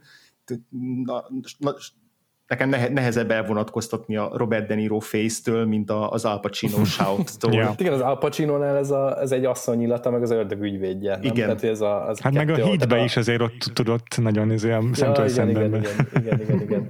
De hogy ez, tehát, hogy ez a, ez a semmiből jövő ilyen felfúvalkodott ordítozás, ez ilyen, ez ilyen, ez ilyen tök jó. De igen, hát jó, jó látni. De hogy nem tudom, szerintem egyáltalán nem hasonlított már Lombrandóra egyébként Robert ja. Niro, még ha így próbálta is valahogy az állkapcs, de hát nyilván az állkapcs egyáltalán nem úgy néz ki. Igen. De, de hogy igen. még kicsit a hangjával próbált. Az, de az, hogy... azt tök furcsálottam, hogy inkonzisztens volt, hogy mikor kezd el így csuttogni, mint a Brando, uh-huh. és mikor megbeszél a rendes De Niro hangon. Igen, hát lehet, hogy most ha jobban megfigyeltem volna, vagy érzeteltem volna, közben lehet, hogy rá lehetne mondani, hogy hát így próbálgatta ezt a suttogást, tehát hogy alakította ki a személyiségét. Egyébként ezt könnyen, ezt könnyen lehet, szerintem valószínűleg tartom, hogy ő tényleg itt az a kísérletezett, hogy, hogy, hogy ezt a szerepet fogyan be, de fokozatosan fölvegye, amit a uh-huh. Brando már, már teljesen természetesen csinál. Tehát a Brando féle, a Brando korabeli Vito, úgy értem. De egyébként ja, ez a, egészen akkor a közelmúltig ez volt az egyetlen olyan szerep, a Vito corleone amelyért kettő színész is kapott Oscar díjat. Tudjátok, hogy mi a másik? Ö, nem, nem. Valami híres a, ember? Úgy értem, hogy melyik karakter, ja nem, ő, ja nem, hanem egy fiktív karakter volt a másik, akinek a szerepért ketten is kaptak Oscárt. Hmm. Mi volt a fiktív karakter? Aha, akiért két különböző oh. színész. Obi-Wan Kenobi. hát Joker. Ó, Isten. Mi más? Joker és Vito Corleone az, akiért valaha az Hollywood története óta, vagy kezdete óta két különböző színész is kapott Oscar. Tehát vannak filmek, amiket négy-ötször feldolgoznak, mint a Little Women, meg a Ben Hur, meg nem tudom, és egyik se érdemelt két különböző filmért, két különböző főszerepét Oscar-t, csak ez a kettő. Hát igen, fájóan hiányzott a keresztapa kettőből egy olyan jelenet, ahol Robert De Niro azt mondja, hogy mutasson be úgy, mint a keresztapát. vagy, vagy az, hogy, vagy az, hogy ki, ki, kijelentse, hogy we live in a society, azért azért jobban igen, az keretezte volna nekünk azt, hogy mi a, mi a fő motivum. igen. igen. De ja, szerintem jó, jó, volt, jó volt Robert. Vagy tehát tényleg ez, hogy én úgy vagyok ezzel az egész keresztapa kettővel is, hogy tényleg ez a klasszikus good movie. Jó, de, de hogy de hogy, de hogy így olyan, mint egy ilyen, nem tudom, mintha azt kérdeznétek, hogy milyen a Duna nem tudom, tehát így itt van a város közepén, és megy. Na, de, de ezt próbálj meg megfogalmazni, vagy nem tudom, nektek van-e rá teóriátok, hogy mi az Isten lehet az oka annak, hogy ez a, ez a két film van a Remény rabjai mellett az IMDb top listán, meg úgy általában véve is minden filmes listán, az EFI-tól kezdve mindenhol borzasztóan az élen szerepel. Mi pont ezek a filmek? Ö, nekem az egyik elméletem, hogy a színészek, tehát, hogy egyszerűen ez, ez, ez minden mhm, lehetséges mm-hmm. ilyen mm-hmm. kördiagram közös metszete, tehát amit így szeretnek emberek. Ö, vagy tényleg ez a Robert De Niro, Al Pacino, Robert Duval, ez így mm-hmm. elég jól mm-hmm. lefed. Tehát, hogy ezek a, ezek a régi jó színészek. Ö, aztán, ö, aztán tényleg az, hogy ez egy ilyen eposz, hogy egy ilyen mm-hmm yeah. iszonyatos hosszúságú valami, és ilyen, szerintem az emberek végignézik, akkor már egy önkéntelenül van egy ilyen érzés, hogy azt mondják, hogy ez zseniális volt. Igen, ez most fajsúlyosabb, mint egy már 90 igen, perces kis valami. Igen, meg, meg, meg nem, nem tudom, nem, nem, nem tudom megmagyarázni. Egyébként tele van kurva jó dolgokkal ez a film, amikről egy szót nem ejtettünk még. de, Igen. Szóval így, de, de hogy nem, Tényleg, nem tudom. Órákig nem. lehetne beszélni a filmnek a, a még nem is beszéltünk igazán a film készítési aspektusairól igazából, tehát ja, hogy operatőri munkáról, vagy a vágásról például. Nekem Na, az a teóriám, hát, igen, mondjad, hogy hát én, én, tél, én, nem vitatom el az első helyezést ettől a filmtől egyébként, vagy az első két helyet, vagy nem tudom, hogy most pontosan hogy állnak az IMDb-n, de azért is vélem érteni, hogy miért ezek vannak legelől, mert, mert a témajuk nagyon befogadható, tehát ez a maffia világ, meg a azért, azért a Mario Puzo könyv az egy, az egy ponyva. És az egy nagyon, az egy nagyon populáris műfaj, könnyű, könnyen befogadható, amit a Coppola rendezése elemel egy, egy sokkal magasabb szintre, egy ilyen patinát tesz rá. Egyébként egy borzasztó ponyva könyv lenne önmagában. És e, ez a kettős hatás, az, hogy egyszerre borzasztóan populáris, meg egyszerre egy ilyen művészfilmi magasságban van, ez, ezt teszi egy ilyen tökéletes együttállásra ezt a, ezt a filmet, mert mondjuk most nem tudom, ha megkérdezni a scorsese akkor ő biztos azt mondaná, hogy a világ leges legjobb filmje az valamelyik Fellini. Csak azokra meg azt mondja az átlagnéző, az IMDb szavazó, hogy hát ez ilyen művészkedő baromság. És akkor ez megtestesíti azt, amit a, a Fellini filmeknek a kivitelezése megtestesít minőségben, meg megtestesíti azt a, azt a könnyű, vagy hát populárisabb műfajt, amit könnyű befogadni. És azért itt a, keresztapa 1-2-nek a, a stáblistáján tényleg szerintem a kornak a, a legjobb nevei vannak. Tehát a Coppola abszolút a, a, a leg, tehát a saját képessége a tej, legnagyobb tejében volt, akkor, akkor Walter Murch szerintem máig a legnagyobb élő vágó, és a Gordon Willis meg konkrétan valószínűleg a 70-es éveknek a, a legjobb aparatőre, és így meghatározta az egész, egész új Hollywoodot ezzel a két filmben. Tehát minden más aspektusból ez a film a lehető legjobb szakemberekkel dolgozott, beleértve a filmzenét is, kosztümöket is, liszteteket is, és amit mondtál a színészekről is, hogy hát nincs egy gyenge játékos ebben a zenekarban. Mindez együtt teszi azzal azt a filmet, hogy elő van az ilyen populáris filmes listákon.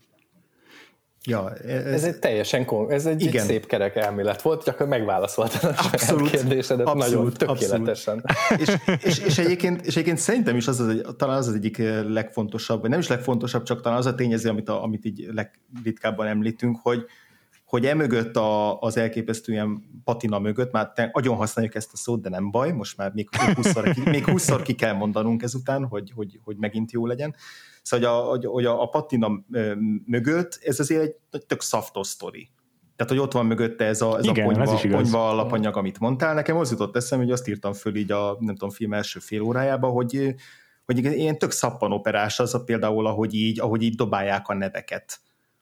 Ezt, nem tudom pontosan megfogalmazni nektek, hogy miért, de hogy, de hogy van benne egy ilyen, ilyen, ilyen szappanoperás jelleg, amihez ilyen tök könnyű kapcsolódni, hogy tök mindegy, hogy mikor, hogy a, nem tudom, 1500. részbe kapcsolódsz be a, a, a szappanoperába, nem fog zavarni az, hogy a bedobált neveknek a feléről fogalmat sincs, hogy kicsodák, mert így mert így, így elfogadod azt, hogy igen, a, akkor a, a, a Concino, meg a Fanucci, Ez egy meg ilyen a, nagy meg expanzív a, világ, és így Lapone, benne van igen, lakva, azt érzed. A, abszolút, igen, igen, igen, és hogy, és hogy nem, számít, nem kell megjegyezned minden nevet, nem kell pontosan tudnod, hogy melyik a Rocco, meg melyik a Tessio, de hogy így, de hogy így ezek, a, ezek azt a képzeletet keltik egyrészt, igen, például amit te mondasz, hogy, hogy ez, ez egy ilyen nagy világ, másrészt meg nem tudom, ez ilyen nem, nem tudom megmondani miért, de nekem ez ilyen, ilyen szaftos uh-huh.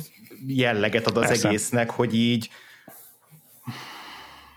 Ja, hogy, hogy, nem, hogy, ez, hogy ilyen, ja. ilyen... Hát korrupt, zsaruk, meg minden, igen, persze, ezek igen. ilyen jó témák. Igen, nem, de, de ez tök jó, tök jó ez a tényleg az elemelt ponyva, mint a Joker című film, ugye, tehát egy ilyen Todd Phillips kezében. A, nem, de hogy, hogy a, hogy, hogy hogy igen, tehát hogy végig van egy ilyen érzésed, hogy itt ilyen intrika, gyilkosság, uh-huh ugye egy prostituáltat megölnek, egy szenátor nem emlékszik, mi történt, nem tudom, egymást próbálják lefizet, lefizetni, lelőnek embereket belőle, de közben meg így, így van egy olyan, közben meg így, így, így hogy is mondjam, így, így oda kell rá figyelni. Tehát, hogy így, hogy, yeah. így, hogy így képbe kell, tehát megköveteli a figyelmedet. Yeah. Tehát, hogy, hogy tisztában legyél azzal, hogy ah, igen, most ezek az emberek, most van ez a van ez a, izé, a, a, ez a Miami arc, aki a, ugye a Lee, Lee Strasberg játsza, hogy akkor most mi, mi itt a izé, mi itt a deal, mi itt a business, ki át kit, tehát hogy érted, ilyen nagyon sokáig azért szerintem ilyen tök jó kérdés az például, hogy mi történik akkor, amikor a Daniel Aiello majdnem megfolytja a, a, azt a, a igen. A, a, a csávót, aki aztán aki nem hal meg. Tehát, hogy igen. az, hogy most hú, most, hogy, hogy azt mondja, hogy Michael Corleone izé küldött, vagy ezt üzeni, vagy nem tudom, hogy akkor ez most kinek az ötlete volt, akkor, akkor ki, ki bérelte föl, ki akarta, akkor amikor, amikor Michael kérdezi az embereket, akkor, akkor mi a szándéka ezzel? Ki akarja ugrasztani a bokorból a nyulat, vagy, vagy ő se tudja, vagy mi, és hogy hogy folyamatosan így, így, így, így figyelned kell rá, miközben tényleg ilyen dolgok történnek. Tehát így arra uh-huh. is kell mhm. figyelned, hogy, hogy ú, most, most akkor tényleg az hogy Kubában egy ilyen óriási szálloda komplexumot akarnak pénzelni, tehát hogy így, nem tudom, nekem az egy ilyen tök izgalmas rész volt egyébként az egészben, hogy, hogy tényleg most itt a maffiák, meg ilyen befektetők ott titokban összeállnak, meg amikor adják ott körbe azt az aranytelefont, hát ez így tökéletes. Hmm. Hogy, hogy, hogy, közben van egy ilyen, hogy folyamatosan így kicsit így résen kell lenned, hogy, hogy tud követni, miközben a dolgok a nagy része, amit követsz, az tényleg egy ilyen maffia film. Igen, meg hogy ez az egész izé, kubai forradalom, ami egy ilyen tök, tök jelentős történelmi ja. esemény, az csak mhm. abban a szempontból számít a szereplőknek, hogy most akkor ezt a bizniszt ezt tönkre, tönkre bassza, vagy nem. Tehát, hogy végignézik az utcáról, hogy hogyan izé, bukik meg egy rendszer, és hogyan izé, ke, ke, kell föl a nép, meg milyen katonai izé, pucsot hajtanak végre, és az Igen. egészből csak annyi számít, hogy akkor, akkor lógjunk meg, mert akkor lőttek, a, lőttek az üzletnek. Uh-huh. Hát meg közben tényleg ilyen tök izgalmas dolgok vannak benne, tehát amikor, amikor a, azért, uh, elfejtettem, a, akit a Lee Strasberg játszik, hogy Hyman. Hyman, ez az. Hyman Roth, azt hiszem, uh-huh. hogy, ja, igen. igen, hogy tehát, hogy például amikor, amikor megy a bérgyilkos megölni őt a, a, a kórházba, hogy ez aki mennyire izgalmas, tehát igen, ilyen, ilyen klasszikusan ilyen izgalmas jelenetek igen. vannak benne, és akkor nem, nem sikerül, pont jönnek a, izék, a, a, a kubai rendőrök, lelövik, ú, akkor ez mit jelent majd, ú, Michael nem tudja, mi történt. Na mindegy, hogy, igen, tényleg. Igen, a tempó kezelése és a teremtése is mesteri tényleg ennek a filmnek. Meg, meg az a testőr, az a, nekem a kedvenc karakterem az egész filmből az a testőr, az iszonyatosan jó, azt szerintem egy szava nincs, vagy egy, mondatos dialógia sincs az egész filmben. Nincs és egy idő után felfigyelsz rá, hogy így bárhova megy a elvégén kvázi szökésben lévő, vagy hát a merénylet kísérlet után így eltűnőben lévő Michael, akkor így hmm. mindenhol ott van mögött ez a random csáv, aki úgy néz ki, mint Leonard Cohen, és így nem érted, nem érted, hogy kicsoda, meg mit keres ott, de így érzed, hogy így neki valami szerepe lesz, és tök jól megágyaz annak, hogy aztán amikor így átveddik izé szuperbérgyilkossá, akkor, hmm. akkor, így, akkor így értsed, hogy mi történik, és aztán meg nem az lesz a vége, amire gondolsz, hogy így ő a szuperbérgyilkos, hanem igazából tökre nem sikerül végrehajtani a, a termét. Ja. Ja. Ja. Nem, de, de hogy maga, tehát az a, az a karakter tök jó választás, hogy tényleg ez az idős Leonard Cohen, mert hogy egybe az érzésed, hogy úristen, hogy ő a bérgyilkos, akkor már biztos látott dolgokat. Tehát, hogy egy ilyen, hogy, hogy tényleg ilyen 70 évesen, vagy nem tudom, 60 és 70 között egy ilyen párnával ott próbál valakit egy kubai kórházba megfolytani, akkor ő, tehát hogy őt nem, nem lőtték le 25 éves korában, akkor valamit biztos kurva jól csinál. Tehát, az meg van egyébként, hogy ki, őt kijátszotta? Nem. Nem, nem, nem. Kérlek, kérlek szépen, Amerigo Tot. Úristen, az ő volt. Mm-hmm. Jó, mhm. ö, mert, mert, ja. mert láttam a stáblistán, de... Igen. Tóth Imre. igen, igen, igen, igen, igen. Tóth Imre Fehérvár csurgóra. Nagyon jó. Nagyon, tehát, hogy most addig mind, mind lebuktunk ilyen. Ja. te, te, te, totális gyogyó. Izé, ilyen és, és csak, hogy, csak hogy tényleg most már minden, mind, minden szállat összekössünk. A, a, a nem tudom, maximum hat filmjéből az egyik a szatirikon, és most nagyon menő lett volna, hogyha a Fellini féle szatirikon, de nem az, hanem egy másik verzió. De igen, hát meg tehát iszonyatos, iszonyatosan jó arcok vannak uh-huh. benne mhm. folyamatosan, de az elsőre is igaz volt, meg a harmadikra is ugyanígy igaz, tehát hogy uh-huh. ezek, ilyen, ezek ilyen nagyon nagy, tehát a, az a Joe Spinell, az a Chichi, az yeah.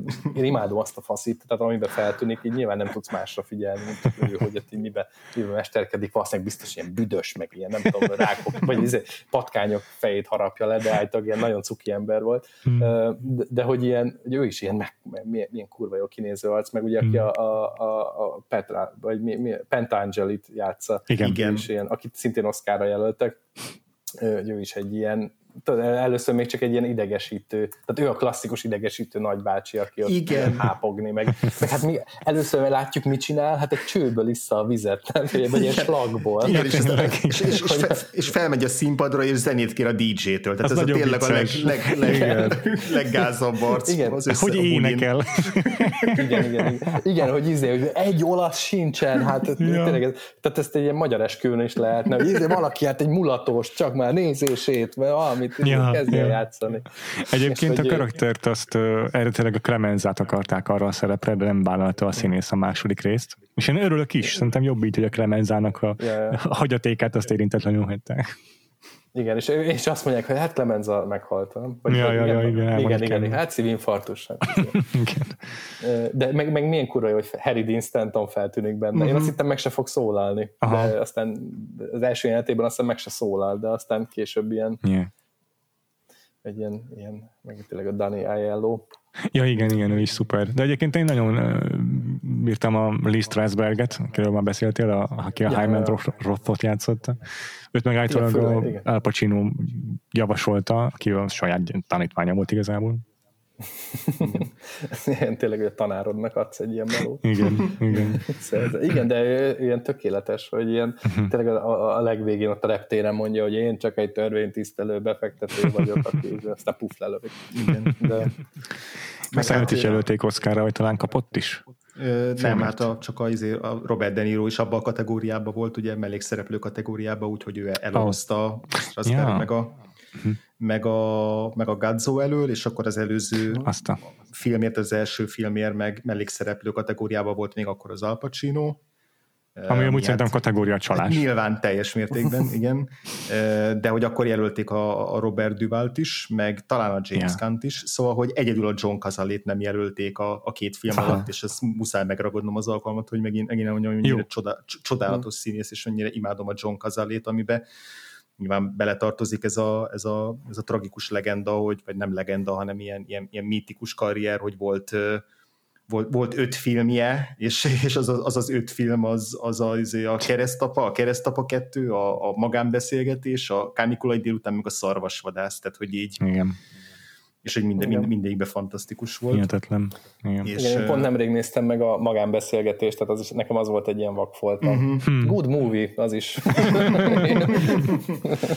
igen, igen, szóval, szó, szóval én, én már csak önmagában azért is nagyon hálás lennék a, a, a keresztapának, ha semmi más nem csinált volna, csak az, hogy jóval nagyobb szerepet ad a, a, a Fredónak, mert tényleg szerintem John Cazale csodálatos, amit ebben a filmben is, is, is játszik végig, hogy így, hogy így nagy az alakítás, tehát ilyen big, meg, meg nagyon látványos, de közben meg, meg, meg, meg mégis annyira apró, hogy így, hogy így nem, nem, nem lók ki róla. Szóval én, én tényleg nagyon-nagyon szeretem. Hm.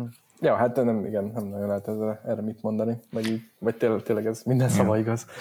Al Pacino meg nagyon érdekes a karrierjének az állása ebben a filmben szerintem. Az első filmben, az első keresztapában abszolút egy kis babyface Pacino, és uh, eltelik két év, és közben lenyomja a Serpikót, meg a, a Kánikulai, azt nem, azt nem. A Kánikulai a Scarecrow-t. Aha. Mm. És ebben a filmben meg biztos idősebbre is maszkírozták picit, hiszen 7 év telt el a két film között, és az első film meg eleve nem tudom hány évet el fel, ötöt vagy hány. De itt már jóval, jóval megfáradtabb egy csomó jelenetben a Pacino. Ja, teljesen, tehát teljesen egy ilyen, mint akit tényleg megviselt az, hogy nem is tudom, tíz évig, vagy mennyi ideig, hmm. vagy mennyi, mennyi, mennyi időt telik el a két film között a sztoriban? Elvileg az 7 év a befejezéstől a film kezdetéig, de hát mind a kettő film elég hosszú időtől el fel, úgyhogy nem tudom pontosan. Igen, hogy a film végére már mennyi időt telik el.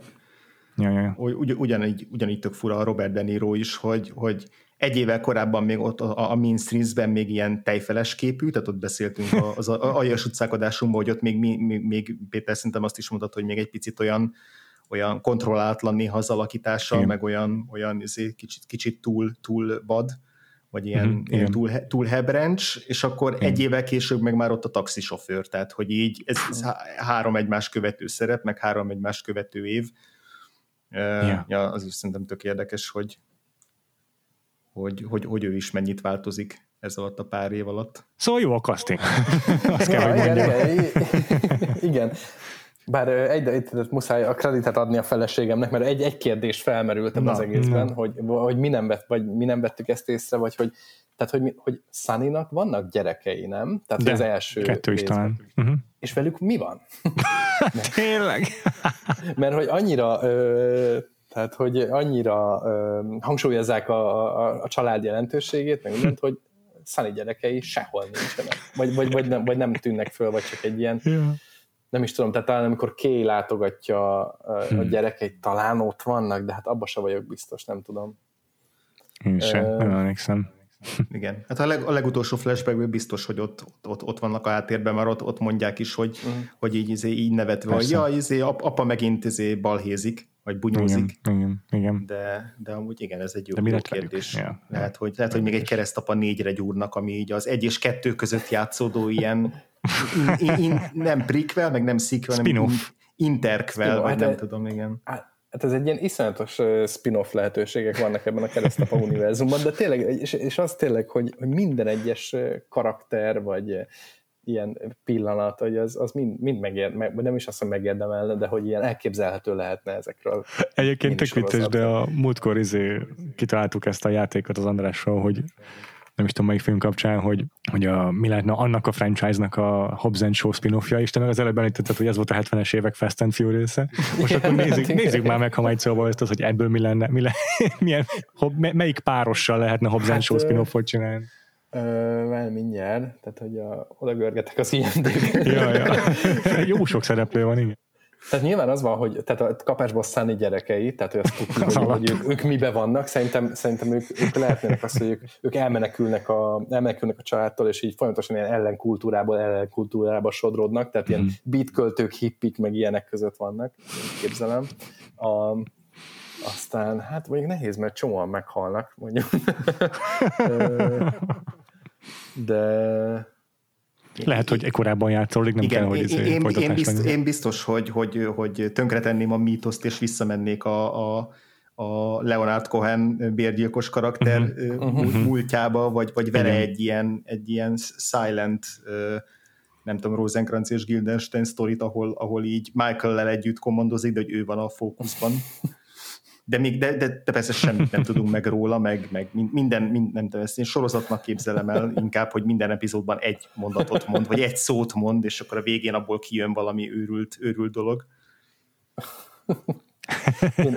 De egyébként szerintem, hogyha, hogyha a mai izét néz, tehát ugye, ugye készült volna a, a keresztapa egy forgatásáról a sorozat, amiben Army Hammer lett volna, yeah. de aztán yeah. érthető okokból ez szerintem nem fog elkészülni, de szerintem ebből így én, én azt mondom, hogy Heimer Roth karakter, tehát hogy érted a csávó, akit az élete végén látunk, ja. és hogy ott, ott van 80 évnyi sztori. Tehát, hogy hogy lesz csávó az, aki egy ilyen Miami kisházban nézi a meccset, és hogy viszi neki egy ilyen, nem tudom, 20 éves nő a kaját. És az egy igazi, hogy, tehát egy valós figurán alapul, alapul az a karakter, úgyhogy van, van benne potenciál.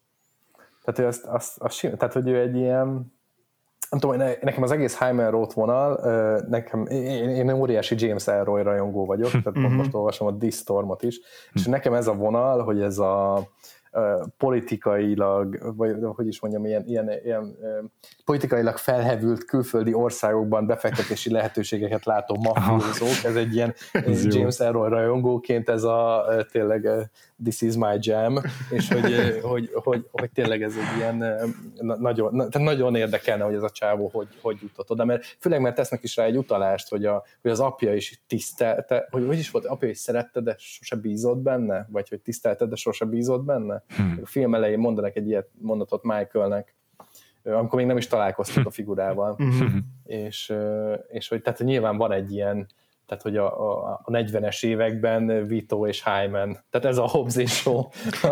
nagyon, igen, jó, igen. nagyon jó, nagyon jó. A kalandjaik, a, a, yeah. tényleg a, a, a zsidó gangster és a, a, az olasz gangster, a szicíliai igen. kalandjai. Igen. Egyébként van egy kivágott jelenet a filmben, amikor találkozik először a Hymannel a Vito, tehát a Robert De Niroval játszódik az a jelenet, és egy fiatal lapszínész játsza a Hyman Roth abban a jelenetben és annyi, annyi az egész igazából, hogy megismerkednek, és így nem tudom mi a neve, valami totál más, nem, nem, nem Heimer Roth, hanem uh-huh. nem emlékszem mi a neve a karakternek, és akkor azt mondja neki a hú, hát talán a Fanucci, de lehet, hogy valamelyik kápolja, már nem tudom, hogy itt ez az ember, és egyébként olyan hülye neve van, hogy mindig csak valami little Johnny-nak hívom, vagy valami hasonló nevet ad neki, valamilyen mafiás nevet, tudjátok ilyen. Uh-huh.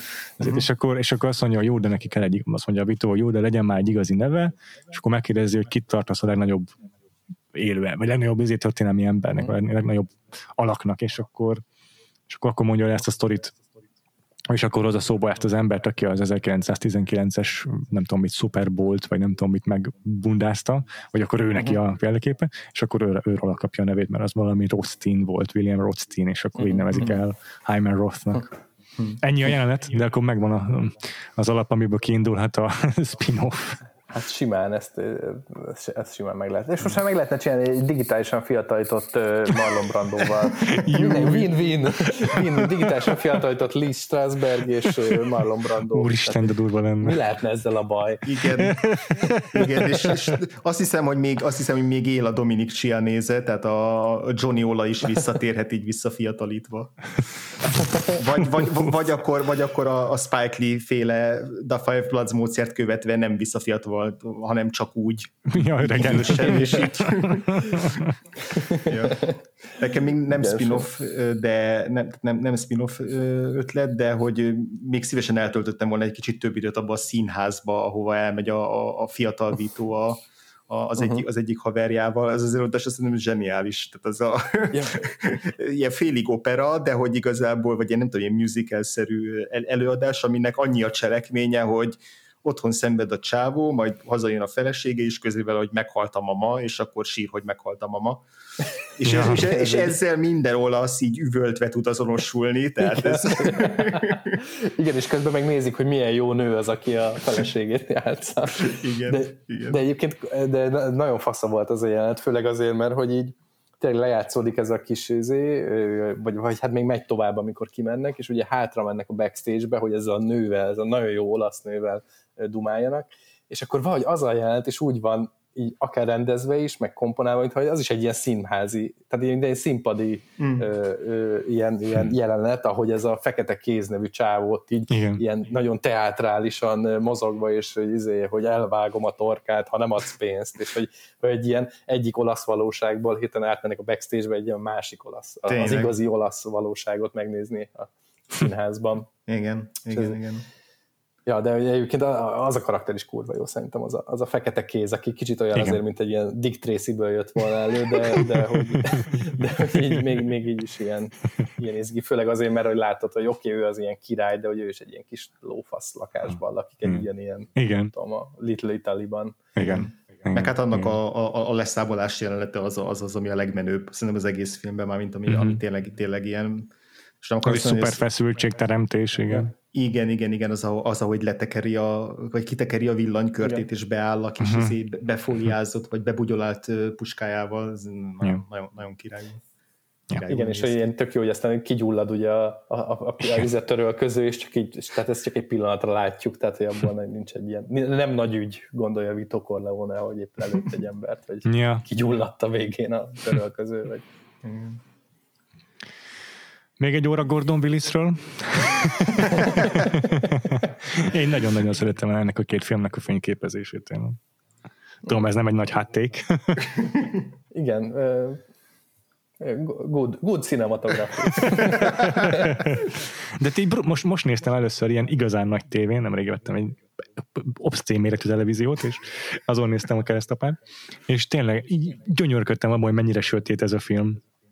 Csomó hmm. képében legalábbis iszonyat durván merész Gordon Willis, ugye a Connie, vagy hát a Conrad Hall nevezte őt a Prince of Darknessnek, és hát a Conrad Hallról beszéltünk nem olyan régen, a Bocs és hát azért ő egy ilyen túlvilágított figurát, nagyon vicces, hogy még ő, ő számára is sötét volt a Gordon Willis. De nagyon, nagyon tetszik, hogy, hogy te már csak Conninak szólítod.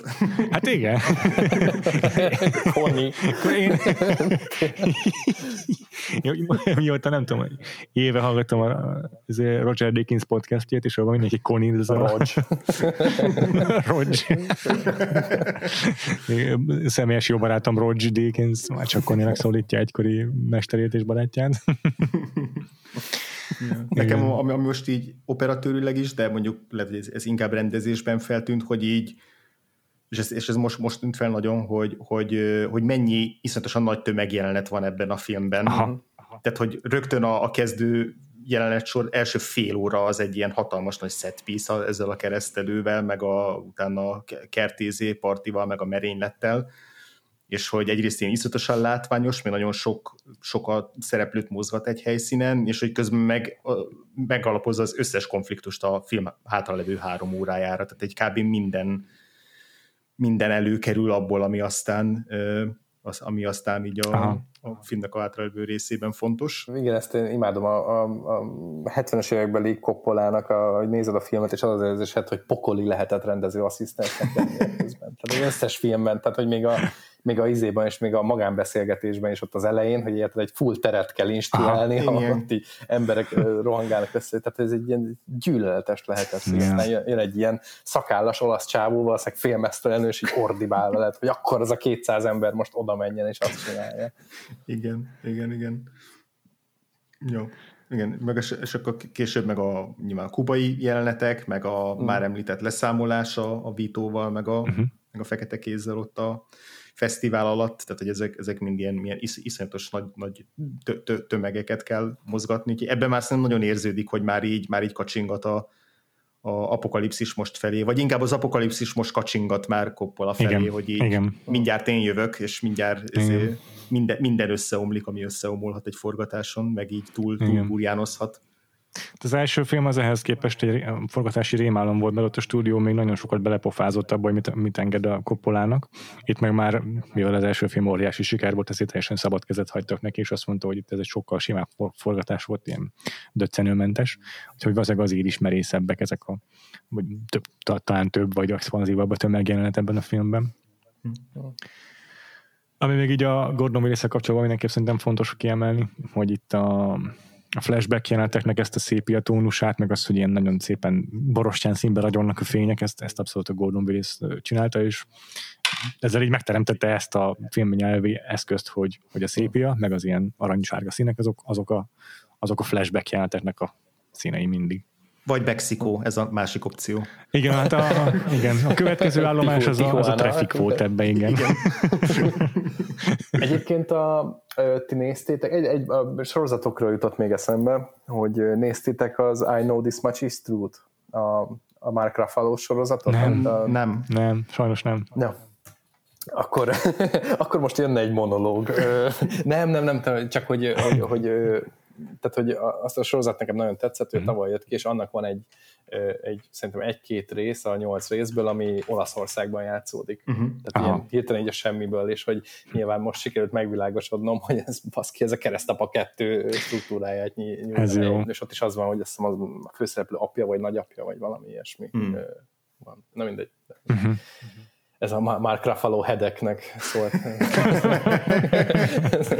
vagy a Derek Sian France, vagy hogy kell. Igen, igen, igen. A rajongóinak. Ami még a Gordon Willisről most eszembe jutott, hogy meg arról, hogy most alá, vagy, vagy kiemeltem a tömegjeleneteket, hogy, uh-huh. hogy mennyire jó viszont a filmnek az utolsó, nem tudom, fél órája, hogy az meg mennyire csöndes, hogy ott is vannak ilyen leszámolások, de hogy ott alapvetően Igen. minden ez a, ez a évszakot is váltunk, tehát ilyen télen játszódik, uh-huh. vagy így nem tudom, esetleg koratabasz, amikor már meghal a, a, a Corleone anyuka, uh-huh. de, hogy, de hogy minden ilyen csendes, minden ilyen kihalt, az a, az a nagy ilyen üvegház, vagy üvegépület, a, ahol, ahol ugye lakik a, a Tahótó mellett a, a vagy legyen inkább, té, legyen inkább Téhautó, és akkor... Nem, tényleg ez a... Nem, tényleg a Mario Puzo könyvéből készült film főszereplője a Tahótónál. ja, szóval, hogy, hogy nagyon tetszik a Gordon Willisnek a, ez a, ez a csöndes, kihalt terekbe egy-egy ember így a, a, apró, apró üveg mögött, tehát az a, az a kép, ahogy, a, ahogy áll az Al Pacino, miközben halljuk, ahogy éppen nagyon lövik a, a testvérét, az így az egy nagyon, mm-hmm. nagyon, men, nagyon menő mm-hmm. kompozíció. Ja, az, az egyik leginkább belém ivódott képe ennek a filmnek, tehát az arra abszolút emlékeztem, pedig már tényleg szerintem 20 éve láttam. Jó van, hát örülök, hogy elhoztad nekünk ezt a filmet. Dávid? Hát én is örülök, hogy végre volt okom megnézni, és rájönni, mm. hogy igazából Keresztapa egy és a kettő is tök jó film. Akartok még erről a filmről valamit kibeszélni? Beletett ragadt még gondolat? Nekem nem nagyon maradt, vagy nem tudom, nem nagyon jut eszembe semmi. Ami Jó. Így, hát vagy Biztos azt hogy most, most ezt abba hagyjuk, vagy még hat órán keresztül. Hát igen. Emlékezünk dolgokra, amik igen. beugranak. Ja, elkezdjük nézni, nem? Tehát, elkezdjük nézni és kommentáljuk. Folytassuk a harmadik részsel akkor. ja. Nekem is Jó, már csak max az jutott eszembe, de ez már csak ilyen teljesen közismert trivia, csak hogy elhangozzon, hogy ez volt az első film, ami, ami a Part 2 Na, erről is akartam beszélni. Vagy hogy benne van a hogy, címében. Várjál, hát ez, ez azért érdekes szerintem, mert ugye a Scorsese után a Coppola kezdte el legjobban szapulni a franchise, franchise, franchise alapú filmkészítést, ami az utóbbi 20 évet dominálja Hollywoodban, és azért mégiscsak ő volt az első Part 2 rendezője. Igen, ráadásul az e- első olyan ilyen második rész, ami Oscar nyert, azt hiszem, vagy leg, legjobb film Hát az könnyen lehet, az könnyen lehet. Szóval, hogy mi, hát, mi, ja, mindig, ja, mindig ezt hozzák elő, hogy mi a, mi a, a sequel, ami jobb az elsőnél talán. Ja, mindig ez, ez szokott lenni szerintem a, a, a, példa, ez meg a Star Wars. Igen. ami ilyen vicces belegondolni, mennyire ilyen radikálisan másféle filmek de majdnem ugyanabból a korszakból. Igen. Egyébként én nem hibáztatom a Coppolát se, meg Scorsese-t se, hogy így gondolkodnak a modern filmekről, de azért ezt ilyenkor mindig zárójelben hozzá kéne tenniük, hogy az egész új Hollywoodnak köszönhető. és így Igen. kösz az elmúlt 50 évet nektek.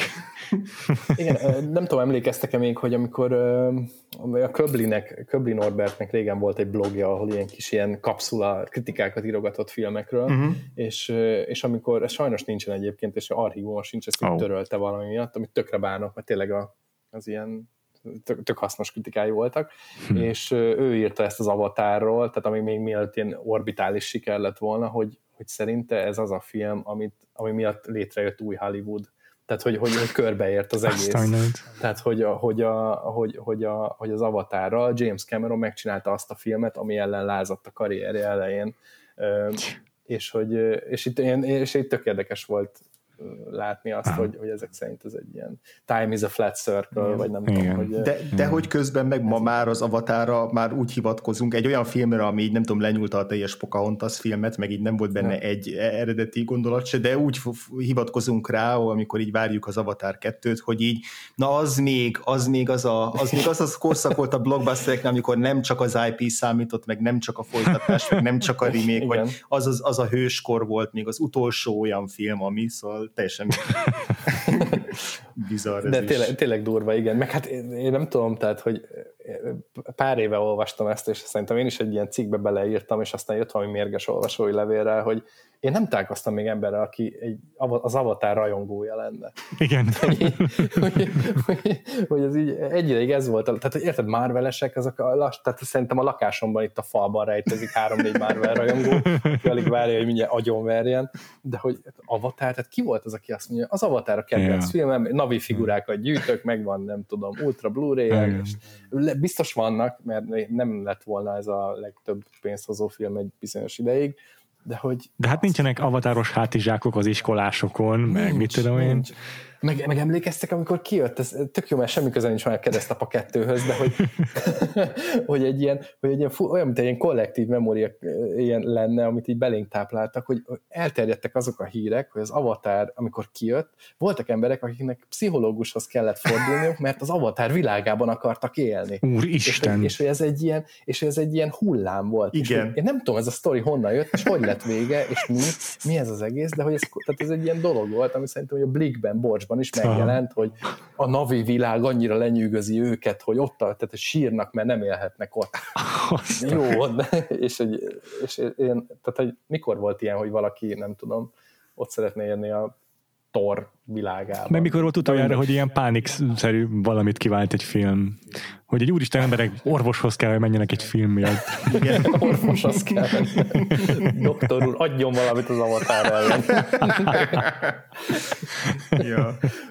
Nem tudom, de hogy, de hogy közben egyébként az is vicces, hogy vagy felmerült az avatár, hogy tehát a keresztapa egy bevételében, a keresztapa egy kettő, az egy ilyen avatár szintű cucc volt. Igen. Tehát ez egy, ilyen, az egy ilyen, ilyen, ilyen, ilyen mérhetetlenül népszerű. Nem egy ilyen, mint a magánbeszélgetés, hogy elmegy pár ilyen otthon szakszafonozó magányos ember és megnézi, hanem, hanem ezek, ezek frankon blockbusterek mm-hmm. voltak. Nagyon durva. Abszolút. Már most megnézek, megnézek egy pontos statisztikát először, mielőtt Hát meg gondolom inflációhoz igazítva érdemes nézni ezt.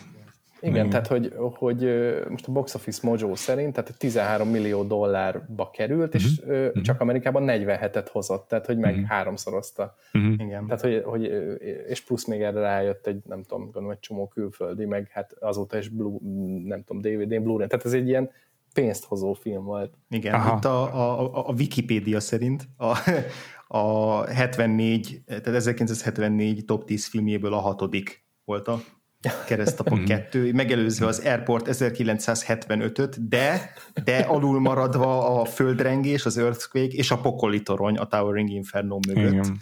Azért akkor is még ezek a stúdiófilmek mentek, na. Illetve a, a Blazing Saddles és a Young Frankenstein mögött. Tehát Mel Brooks és a katasztrófa filmek így, így uralták 1974-et. Imádom, imádom. De, de ez kurva, de egyébként oké, okay, hogy Mel Brooks, de hogy az Airport ott van. Én mindig imádom, amikor emberek jönnek azzal, hogy régen sokkal jobb filmeket csináltak, és hogy de bármikor tetszőleges évben megnézed a, a bevételi top mm-hmm. 10-eket, mindig valami potrányos dolog van bennük, yeah. tehát ilyen Pszichó 2, meg Cápa 3, meg ilyenek. Tehát emberek azt hiszik, hogy emberek így, így tó, tódultak a, nem tudom, a suttogások és sikolyokra, vagy valami, és valószínűleg nem, mm-hmm. tehát akkor is egy uh, Return of Frankenstein Igen. Volt. Az, az ötödik helyezett, tehát ami, ami egyel van a keresztapa kettő fölött, tehát megelőzte, uh-huh. az a The Trial of Billy Jack című western film, a Billy Jack széria harmadik fejezete, Dolores Taylor és Tom Laughlin főszereplésével. Fogalmam sincs, hogy mi ez a film, van egy nagyon menő ilyen rajzolt western plakátja, és egyen népszerűbb ja, volt, mint a Keresztapa 2. Na, a Billy Jack az egy ilyen, amennyire én tudom, az tényleg egy ilyen, ilyen függetlenszerű film volt, ami iszonyatosan népszerű lett a 70-es években, tehát hmm. úgy kell elképzelni, mint mondjuk egy nem egy jó példa, de mondjuk a fűrész, hogy valami ez a Aha. kicsi film, ami tudott, és aztán egy ilyen franchise lett belőle. Tehát egy ilyen, csak hogy tényleg Aztán. egy ilyen, egy ilyen kicsit ilyen, hát nem amatőr, de hogy egy ilyen, uh-huh. de emlékszem, hogy filmszakon Pápai Zsolt beszélt ja, róla. ebből indul. Minden tudásom ebből jön. Apropó, ha már ilyen hülye triviák, az, az nem tudom, nektek meg volt, hogy néztétek a film közbeni research során, hogy az Al Pacino-nak egyetlen egy Oscar díja van, és nem ezért a filmért. És hogy tudjátok-e, mi nyerte, vagy ki, mely, melyik színész milyen filmért nyerte el előle az Oscar-t a 1975-ös Oscar gálán? Tehát a keresztapa ellenében kiindult. Megvan nem tudom, de mindent tudni akarok, mert Ez megint egy olyan film szerintem, ami, ami, ami, ami durván nem maradt meg az emberiség kollektív emlékezetében, ez a Harry és Tontó. és Art Carney ilyen kapta azért az Oscar díjat a legjobb férfi főszerepben. Ez, a, ez, a, ez az, ami a Tontó egy kutya, ugye? Nem, én is azt nem? hittem, de nem, ez nem az. Francba. Úristen, nem, ez egy, nem ebben macska. de igen, egy macska van, így van. Atya úristen, Amikor az épületét izé lebontják, az öreg visszavonult New Yorki nyugdíjas elindul egy ilyen országot átszelő utazásra a, kutyája, a macskájával, Tontóval. Az IMDB szerint a magyar címe az, hogy a macskás öreg úr.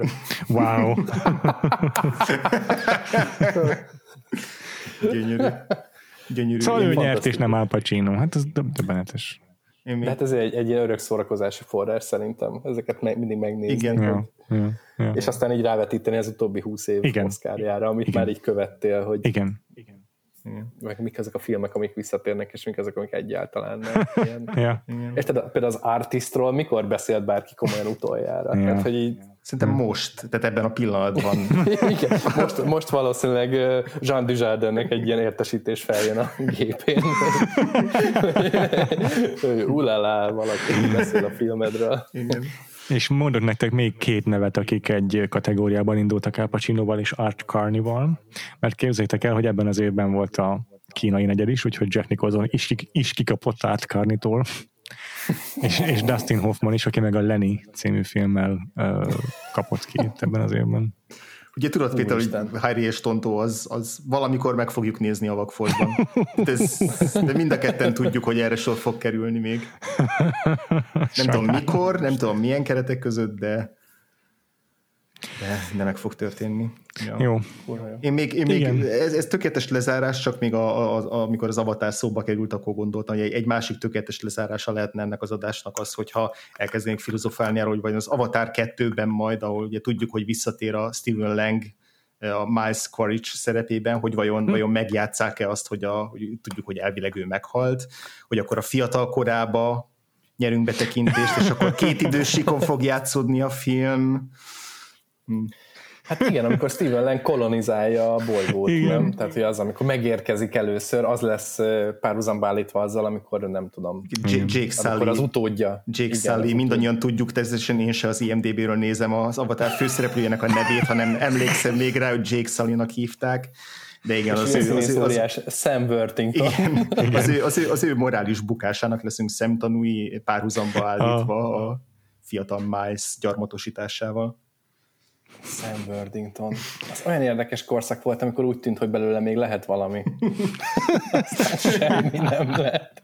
Azok, hogy az avat. Tehát, hogy tényleg így próbálkoztak, hogy akkor ilyen titánok harca, uh-huh. tudom én, Terminátor, Terminátor része, igen. igen.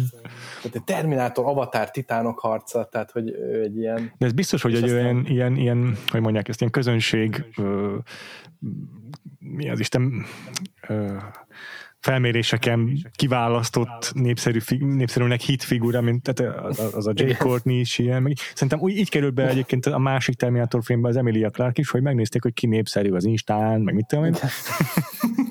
Igen, igen, de hogy Sam Worthington olyan, tehát az ember, akinek a kinézete a legkevesebb másik embert zavarja. egy ilyen, mint az egy ilyen, nem tudom, bizottsági döntés egy Aha. ilyen zsűrizésnél, hogy akkor így jó legyen ő, mert ő a legkevesebb mínuszpontot kapta ez az arc. Ja, ja, ja. De, de pluszpontot sem nagyon, de átlagban átlagba elég jó. És amúgy te, ez, ez, tényleg ez a durva, hogy beszél tényleg ez volt, hogy így nagyon kevés mínuszpontot kapott, emiatt az átlaga feljavult az ilyen pontozáson. Holott, ha megnézed, akkor az igaz igazán ismert filmsztárok, azok ilyen karakteresebb arcok, akik valószínűleg rétegét az ezének nézőknek mínuszpontokat kapnának. Persze, és hogy megint ott vagyunk, tehát hogy ez az Avatar című film főszereplője. Ja. Tehát, hogy egy ilyen, a, a, a, a, tehát egy nem tudom, tíz évig a legtöbb pénzt hozó film főszereplője akinek yeah. most te gondolkodnom kellett, hogy hogy hívják. Yeah. és tényleg nem azt mondani, hogy Jay Courtney alapban. De hát majd benne lesz az Avatar 2-ben és 3-ban, meg a 4-ben és az 5-ben, és akkor helyreáll a renoméja. Így van. Így van. Lehetne ilyen crossover, te keresztapa avatar. Igen. Igen. Szerintem most, most a, a történelem során most hasonlították először Al Pacinohoz Sam Worthington-t, úgyhogy remélem, hogy remélem, hogy hallgat minket, és picit megmelengettük a lelkét. De hát lehetne tovább vinni, tehát, hogy a Corleone család kolonizálja a bolygót. Mégis a, amennyit láttam a harmadik részből, nem elképzelhetetlen. Tehát ez tényleg olyan, mint a halálos iramban, hogy egy, egy idő után eljutnak az űrbe. a Corleone család is. Tehát, hogy ha a Corleone család most, most létezne, akkor valószínűleg a SpaceX-ben lenne érdekeltség. Jó, tényleg és bitcoin, izé, ja, persze, bitcoin fehérítenék a vagyonukat, igen. Igen, olive coin. igen, igen, a Fredo, Fredo egy izé NFT üzletbe bukna bele valahogy. Igen. igen. igen. Valami nagyon csúnyát twittelne és cancelezni. Tényleg, igen. You, you, you broke my graph. Na, hát örülök, ez tartalmas beszélgetésnek a keresztapa kettőről. Ja. Na jó van, akkor már csak egy dolog munkunk maradt hátra, mielőtt elbúcsúzunk, az pedig uh-huh. az, hogy megtudjuk, mi lesz az a film, amelyel a jövő héten foglalkozunk, vagyis mi a, melyik kedvencedet választottad ki. Egyáltalán sikerült-e választanod, Dávid, olyan filmet, hogy megnézzünk a jövő Én uh, igazából tényleg az van, hogy a, a választ, a, a Sam Worthingtonomat fogom választani. Tehát, hogy a, a, a, tényleg a 24 Hour People-t fogom, szerintem azt azt, a, azt szeretném. Jó. Tehát ugye, nem, nem tudom, hogy végül bekerült-e vagy sem, tehát hogy amikor elkezdtük ezt a felvételt, akkor három lehetőség uh-huh. volt, ami mondtam, hogy a végén megmondom, mi lesz. Uh-huh. A három film, az, a, az egyik a The Hidden című skifi a 80-as évekből, amit imádok, tehát hogy egy ilyen nem csak azért, mert Kyle McLachlan van benne, és láthatólag ez volt a kiindulási alapja Dale Cooper ügynöknek, hm. hanem, hanem azért is, mert egy, egy ilyen iszonyatosan szórakoztató 80-as évekbeli film. Jack Shoulder rendezte, Michael Nori van még benne, ilyen ilyen nagy, nagyon, nagyon furcsa, és én egyszer volt szerencsém ahhoz, hogy áthívtam pár ismerősömet, és nem mondtam el nekik, hogy mi ez a film, csak elkezdtem velük nézetni, és van egy ilyen, ugye egy ilyen pillanat, amikor az egyik szereplő szájából kimászik egy ilyen csápos üllény, és belemásik a, mászik egy másik szereplő szájába, és erről nem tudták, hogy ez egy skifi lesz, és ezt így élőben átélni azt, hogy valaki ezt látja, és nem tudja, mi ez, ez fantasztikus volt. Na mindegy, ez volt az egyik, a másik meg a, a, a The Other Guys, magyarul Puncher Police című Will Ferrell film, Adam McKay, amit egyszerűen azért imádok, mert szerintem ez a legjobb film, amit a gazdasági válságról készítettek, csak hogy senki nem veszi elég komolyan. Tehát, hogy így, így wow. tökéletes, tökéletes az egész, és hogy ugye azért kapott mindig ilyen vagy azért foglalkoztak vele akkor, hogy a stáblistája az milyen, mekkora kiállás, és hogy milyen fúzé, hogy ami arról szól, hogy ilyen, de a stáblista egy ilyen nagy ilyen infografika arról, hogy me, mekkora, mennyi pénzt keresnek vezérigazgatók, wow. és hogy mekkora ilyen bailoutot kaptak amerikai cégek, de hogy, és mindenki azt mondta, hogy ha tök vicces a film, és akkor a végén van egy ilyen, ez milyen furcsa, hm. de közben megnézed a filmet, az gyakorlatilag az elejétől a végéig erről szól, hm. hogy, hogy van egy ilyen, tehát amiről a Big Short, hm. gyakorlatilag csak egy Will, Ferrell, Will Ferrell filmnek álcázva. De a kettő Adam McKay, ugye? Tehát az, az, igen, az igen, igen. Tehát, hogy látszik, hogy, ja. hogy Adam McKay uh, stílója, ez, ez már ott, vagy, vagy ez a, nem is ez a stílója, hanem ez a, az ilyen harcias ja. uh, ilyen kommunizmusa. Tehát ilyen harciassága, a harciassága az már elkezdődött az Other Guys-nál is. Egyébként meg, meg valahol még a Talladega Nights-nál is, de az Welcome to my TED Talk. az Adam McKay és Will Ferrell, mint az amerikai popkultúra Rosetta köve. De hogy nem, végül nem ez egyik se lesz, hanem majd a 24 Hour Party People című film, aminek ami, ja, ami miatt tetoválásom is van. Ó, oh, de komoly. Nagyszerű. Ja. Jó, hát azt én kb. szerintem mióta kijött ott próbálom bepótolni, mind, mindig halogatom, ahogy te halogatod a keresztapát, úgyhogy akkor ide ideje, hogy én is restanciámat le tudjam végre. Szuper, szuper. Akkor, akkor ezzel a filmet térünk vissza jövő héten, addig pedig megtaláltok minket, a Vagfolt Podcastet, az összes létező podcast szolgáltatón, a honlapunkon, a vagfoltpodcast.hu-n, Facebookon, Vagfolt Podcast alatt, illetve gyertek a Facebook csoportunkba, Facebook társalgóba, ahol nagyon jó kis csapat verődött össze, és jó kis témákat vesézgetünk ki. Írjatok be a Google, vagy a Facebook keresőjében, hogy Vagfolt Podcast uh-huh. társalgó, és csatlakozzatok. Ezen kívül van hát, Patreonunk is. is. van, van Patreonunk is, hogyha valaki úgy érzi, hogy tud anyagilag is, vagy szeretne támogatni minket minimálisan plusz tartalmakért, akkor ott is havonta minimum négy-öt adással jelentkezünk, plusz bónuszadással. Patreon.com per Vagfolt Podcast, így van. Néha kibeszélőkkel is, tehát friss filmeket is szoktunk kitárgyalni, néha meg egyéb extra témákkal. Most például a, az elmúlt hónapban a a Vakfolt a... Podcast társalgónak a March Madness győzteséről, Florence Pugh-ról volt szó, illetve pont a Sofia Coppola életművön mentünk Igen. végig egy adás, portréadás keretéig, úgyhogy még kapcsolódás is van a keresztapa kettőhöz, még hogyha már távolabbról is időben. Uh-huh. És akkor Dávid, téged hol olvashatnak a hallgatóink, hol követhetnek? Engem a Telexen, ami uh-huh. tök jó, mert azt a legutóbb, amikor voltam, akkor még nem létezett uh-huh. a Telex, most pedig már igen, úgyhogy ez egy ilyen bomba érzés, hogy a yeah. Telexen lehet olvasgatni javarészt a filmes cikkeimet, de engem lehet Instagramon is követni, Twitteren is, bár Twitteren annyira nem vagyok aktív, ez a hát podcastban kicsit nehezen kommunikálható Twitter és Instagram per kla a, a rögöhö, tehát egy ilyen a nevem és egy elnyújtott fájdalmas kiáltás kombinációja, illetve Letterboxdon ott, ott vagyok a legaktívabb szerintem. Jó, szuper. Ezeket belinkeljük a show notes-ba akkor. Szuper. A telexet azt szerintem megtalálják a hallgatók, de a többit biztosan. És akkor András, téged hol tudnak olvasni a hallgatóink? Engem a Gains alsóvonás alatt a Twitteren, téged uh-huh. Péter? Én a Twitteren a Freevo néven vagyok, kettő elvel és óval. Ezen kívül mi is fenn vagyunk a Letterboxdon, uh-huh. szoktuk logolni a filmjeinket, néha írunk is hozzá valami kritikaszerűséget, úgyhogy a keresetek rá ott a nevünkre, vagy a Vakfolt címkére, és akkor megtaláltuk. Uh-huh a többit pedig András már elmondta, hogy jövő héten érkezünk a 24 Hour Party People-lel, és ne felejtsétek, ez most már a nyári szezon, most egy kicsit ritkábban lesznek adásaink, tehát a 24 Hour Party, Party People után lesz egy hét kihagyás, és csak aztán jövünk vissza a következő ö, epizóddal. De a Patreonon addig is követhettek bennünket, úgyhogy nézzetek rá. És akkor jövő héten találkozunk, addig is, sziasztok! Sziasztok!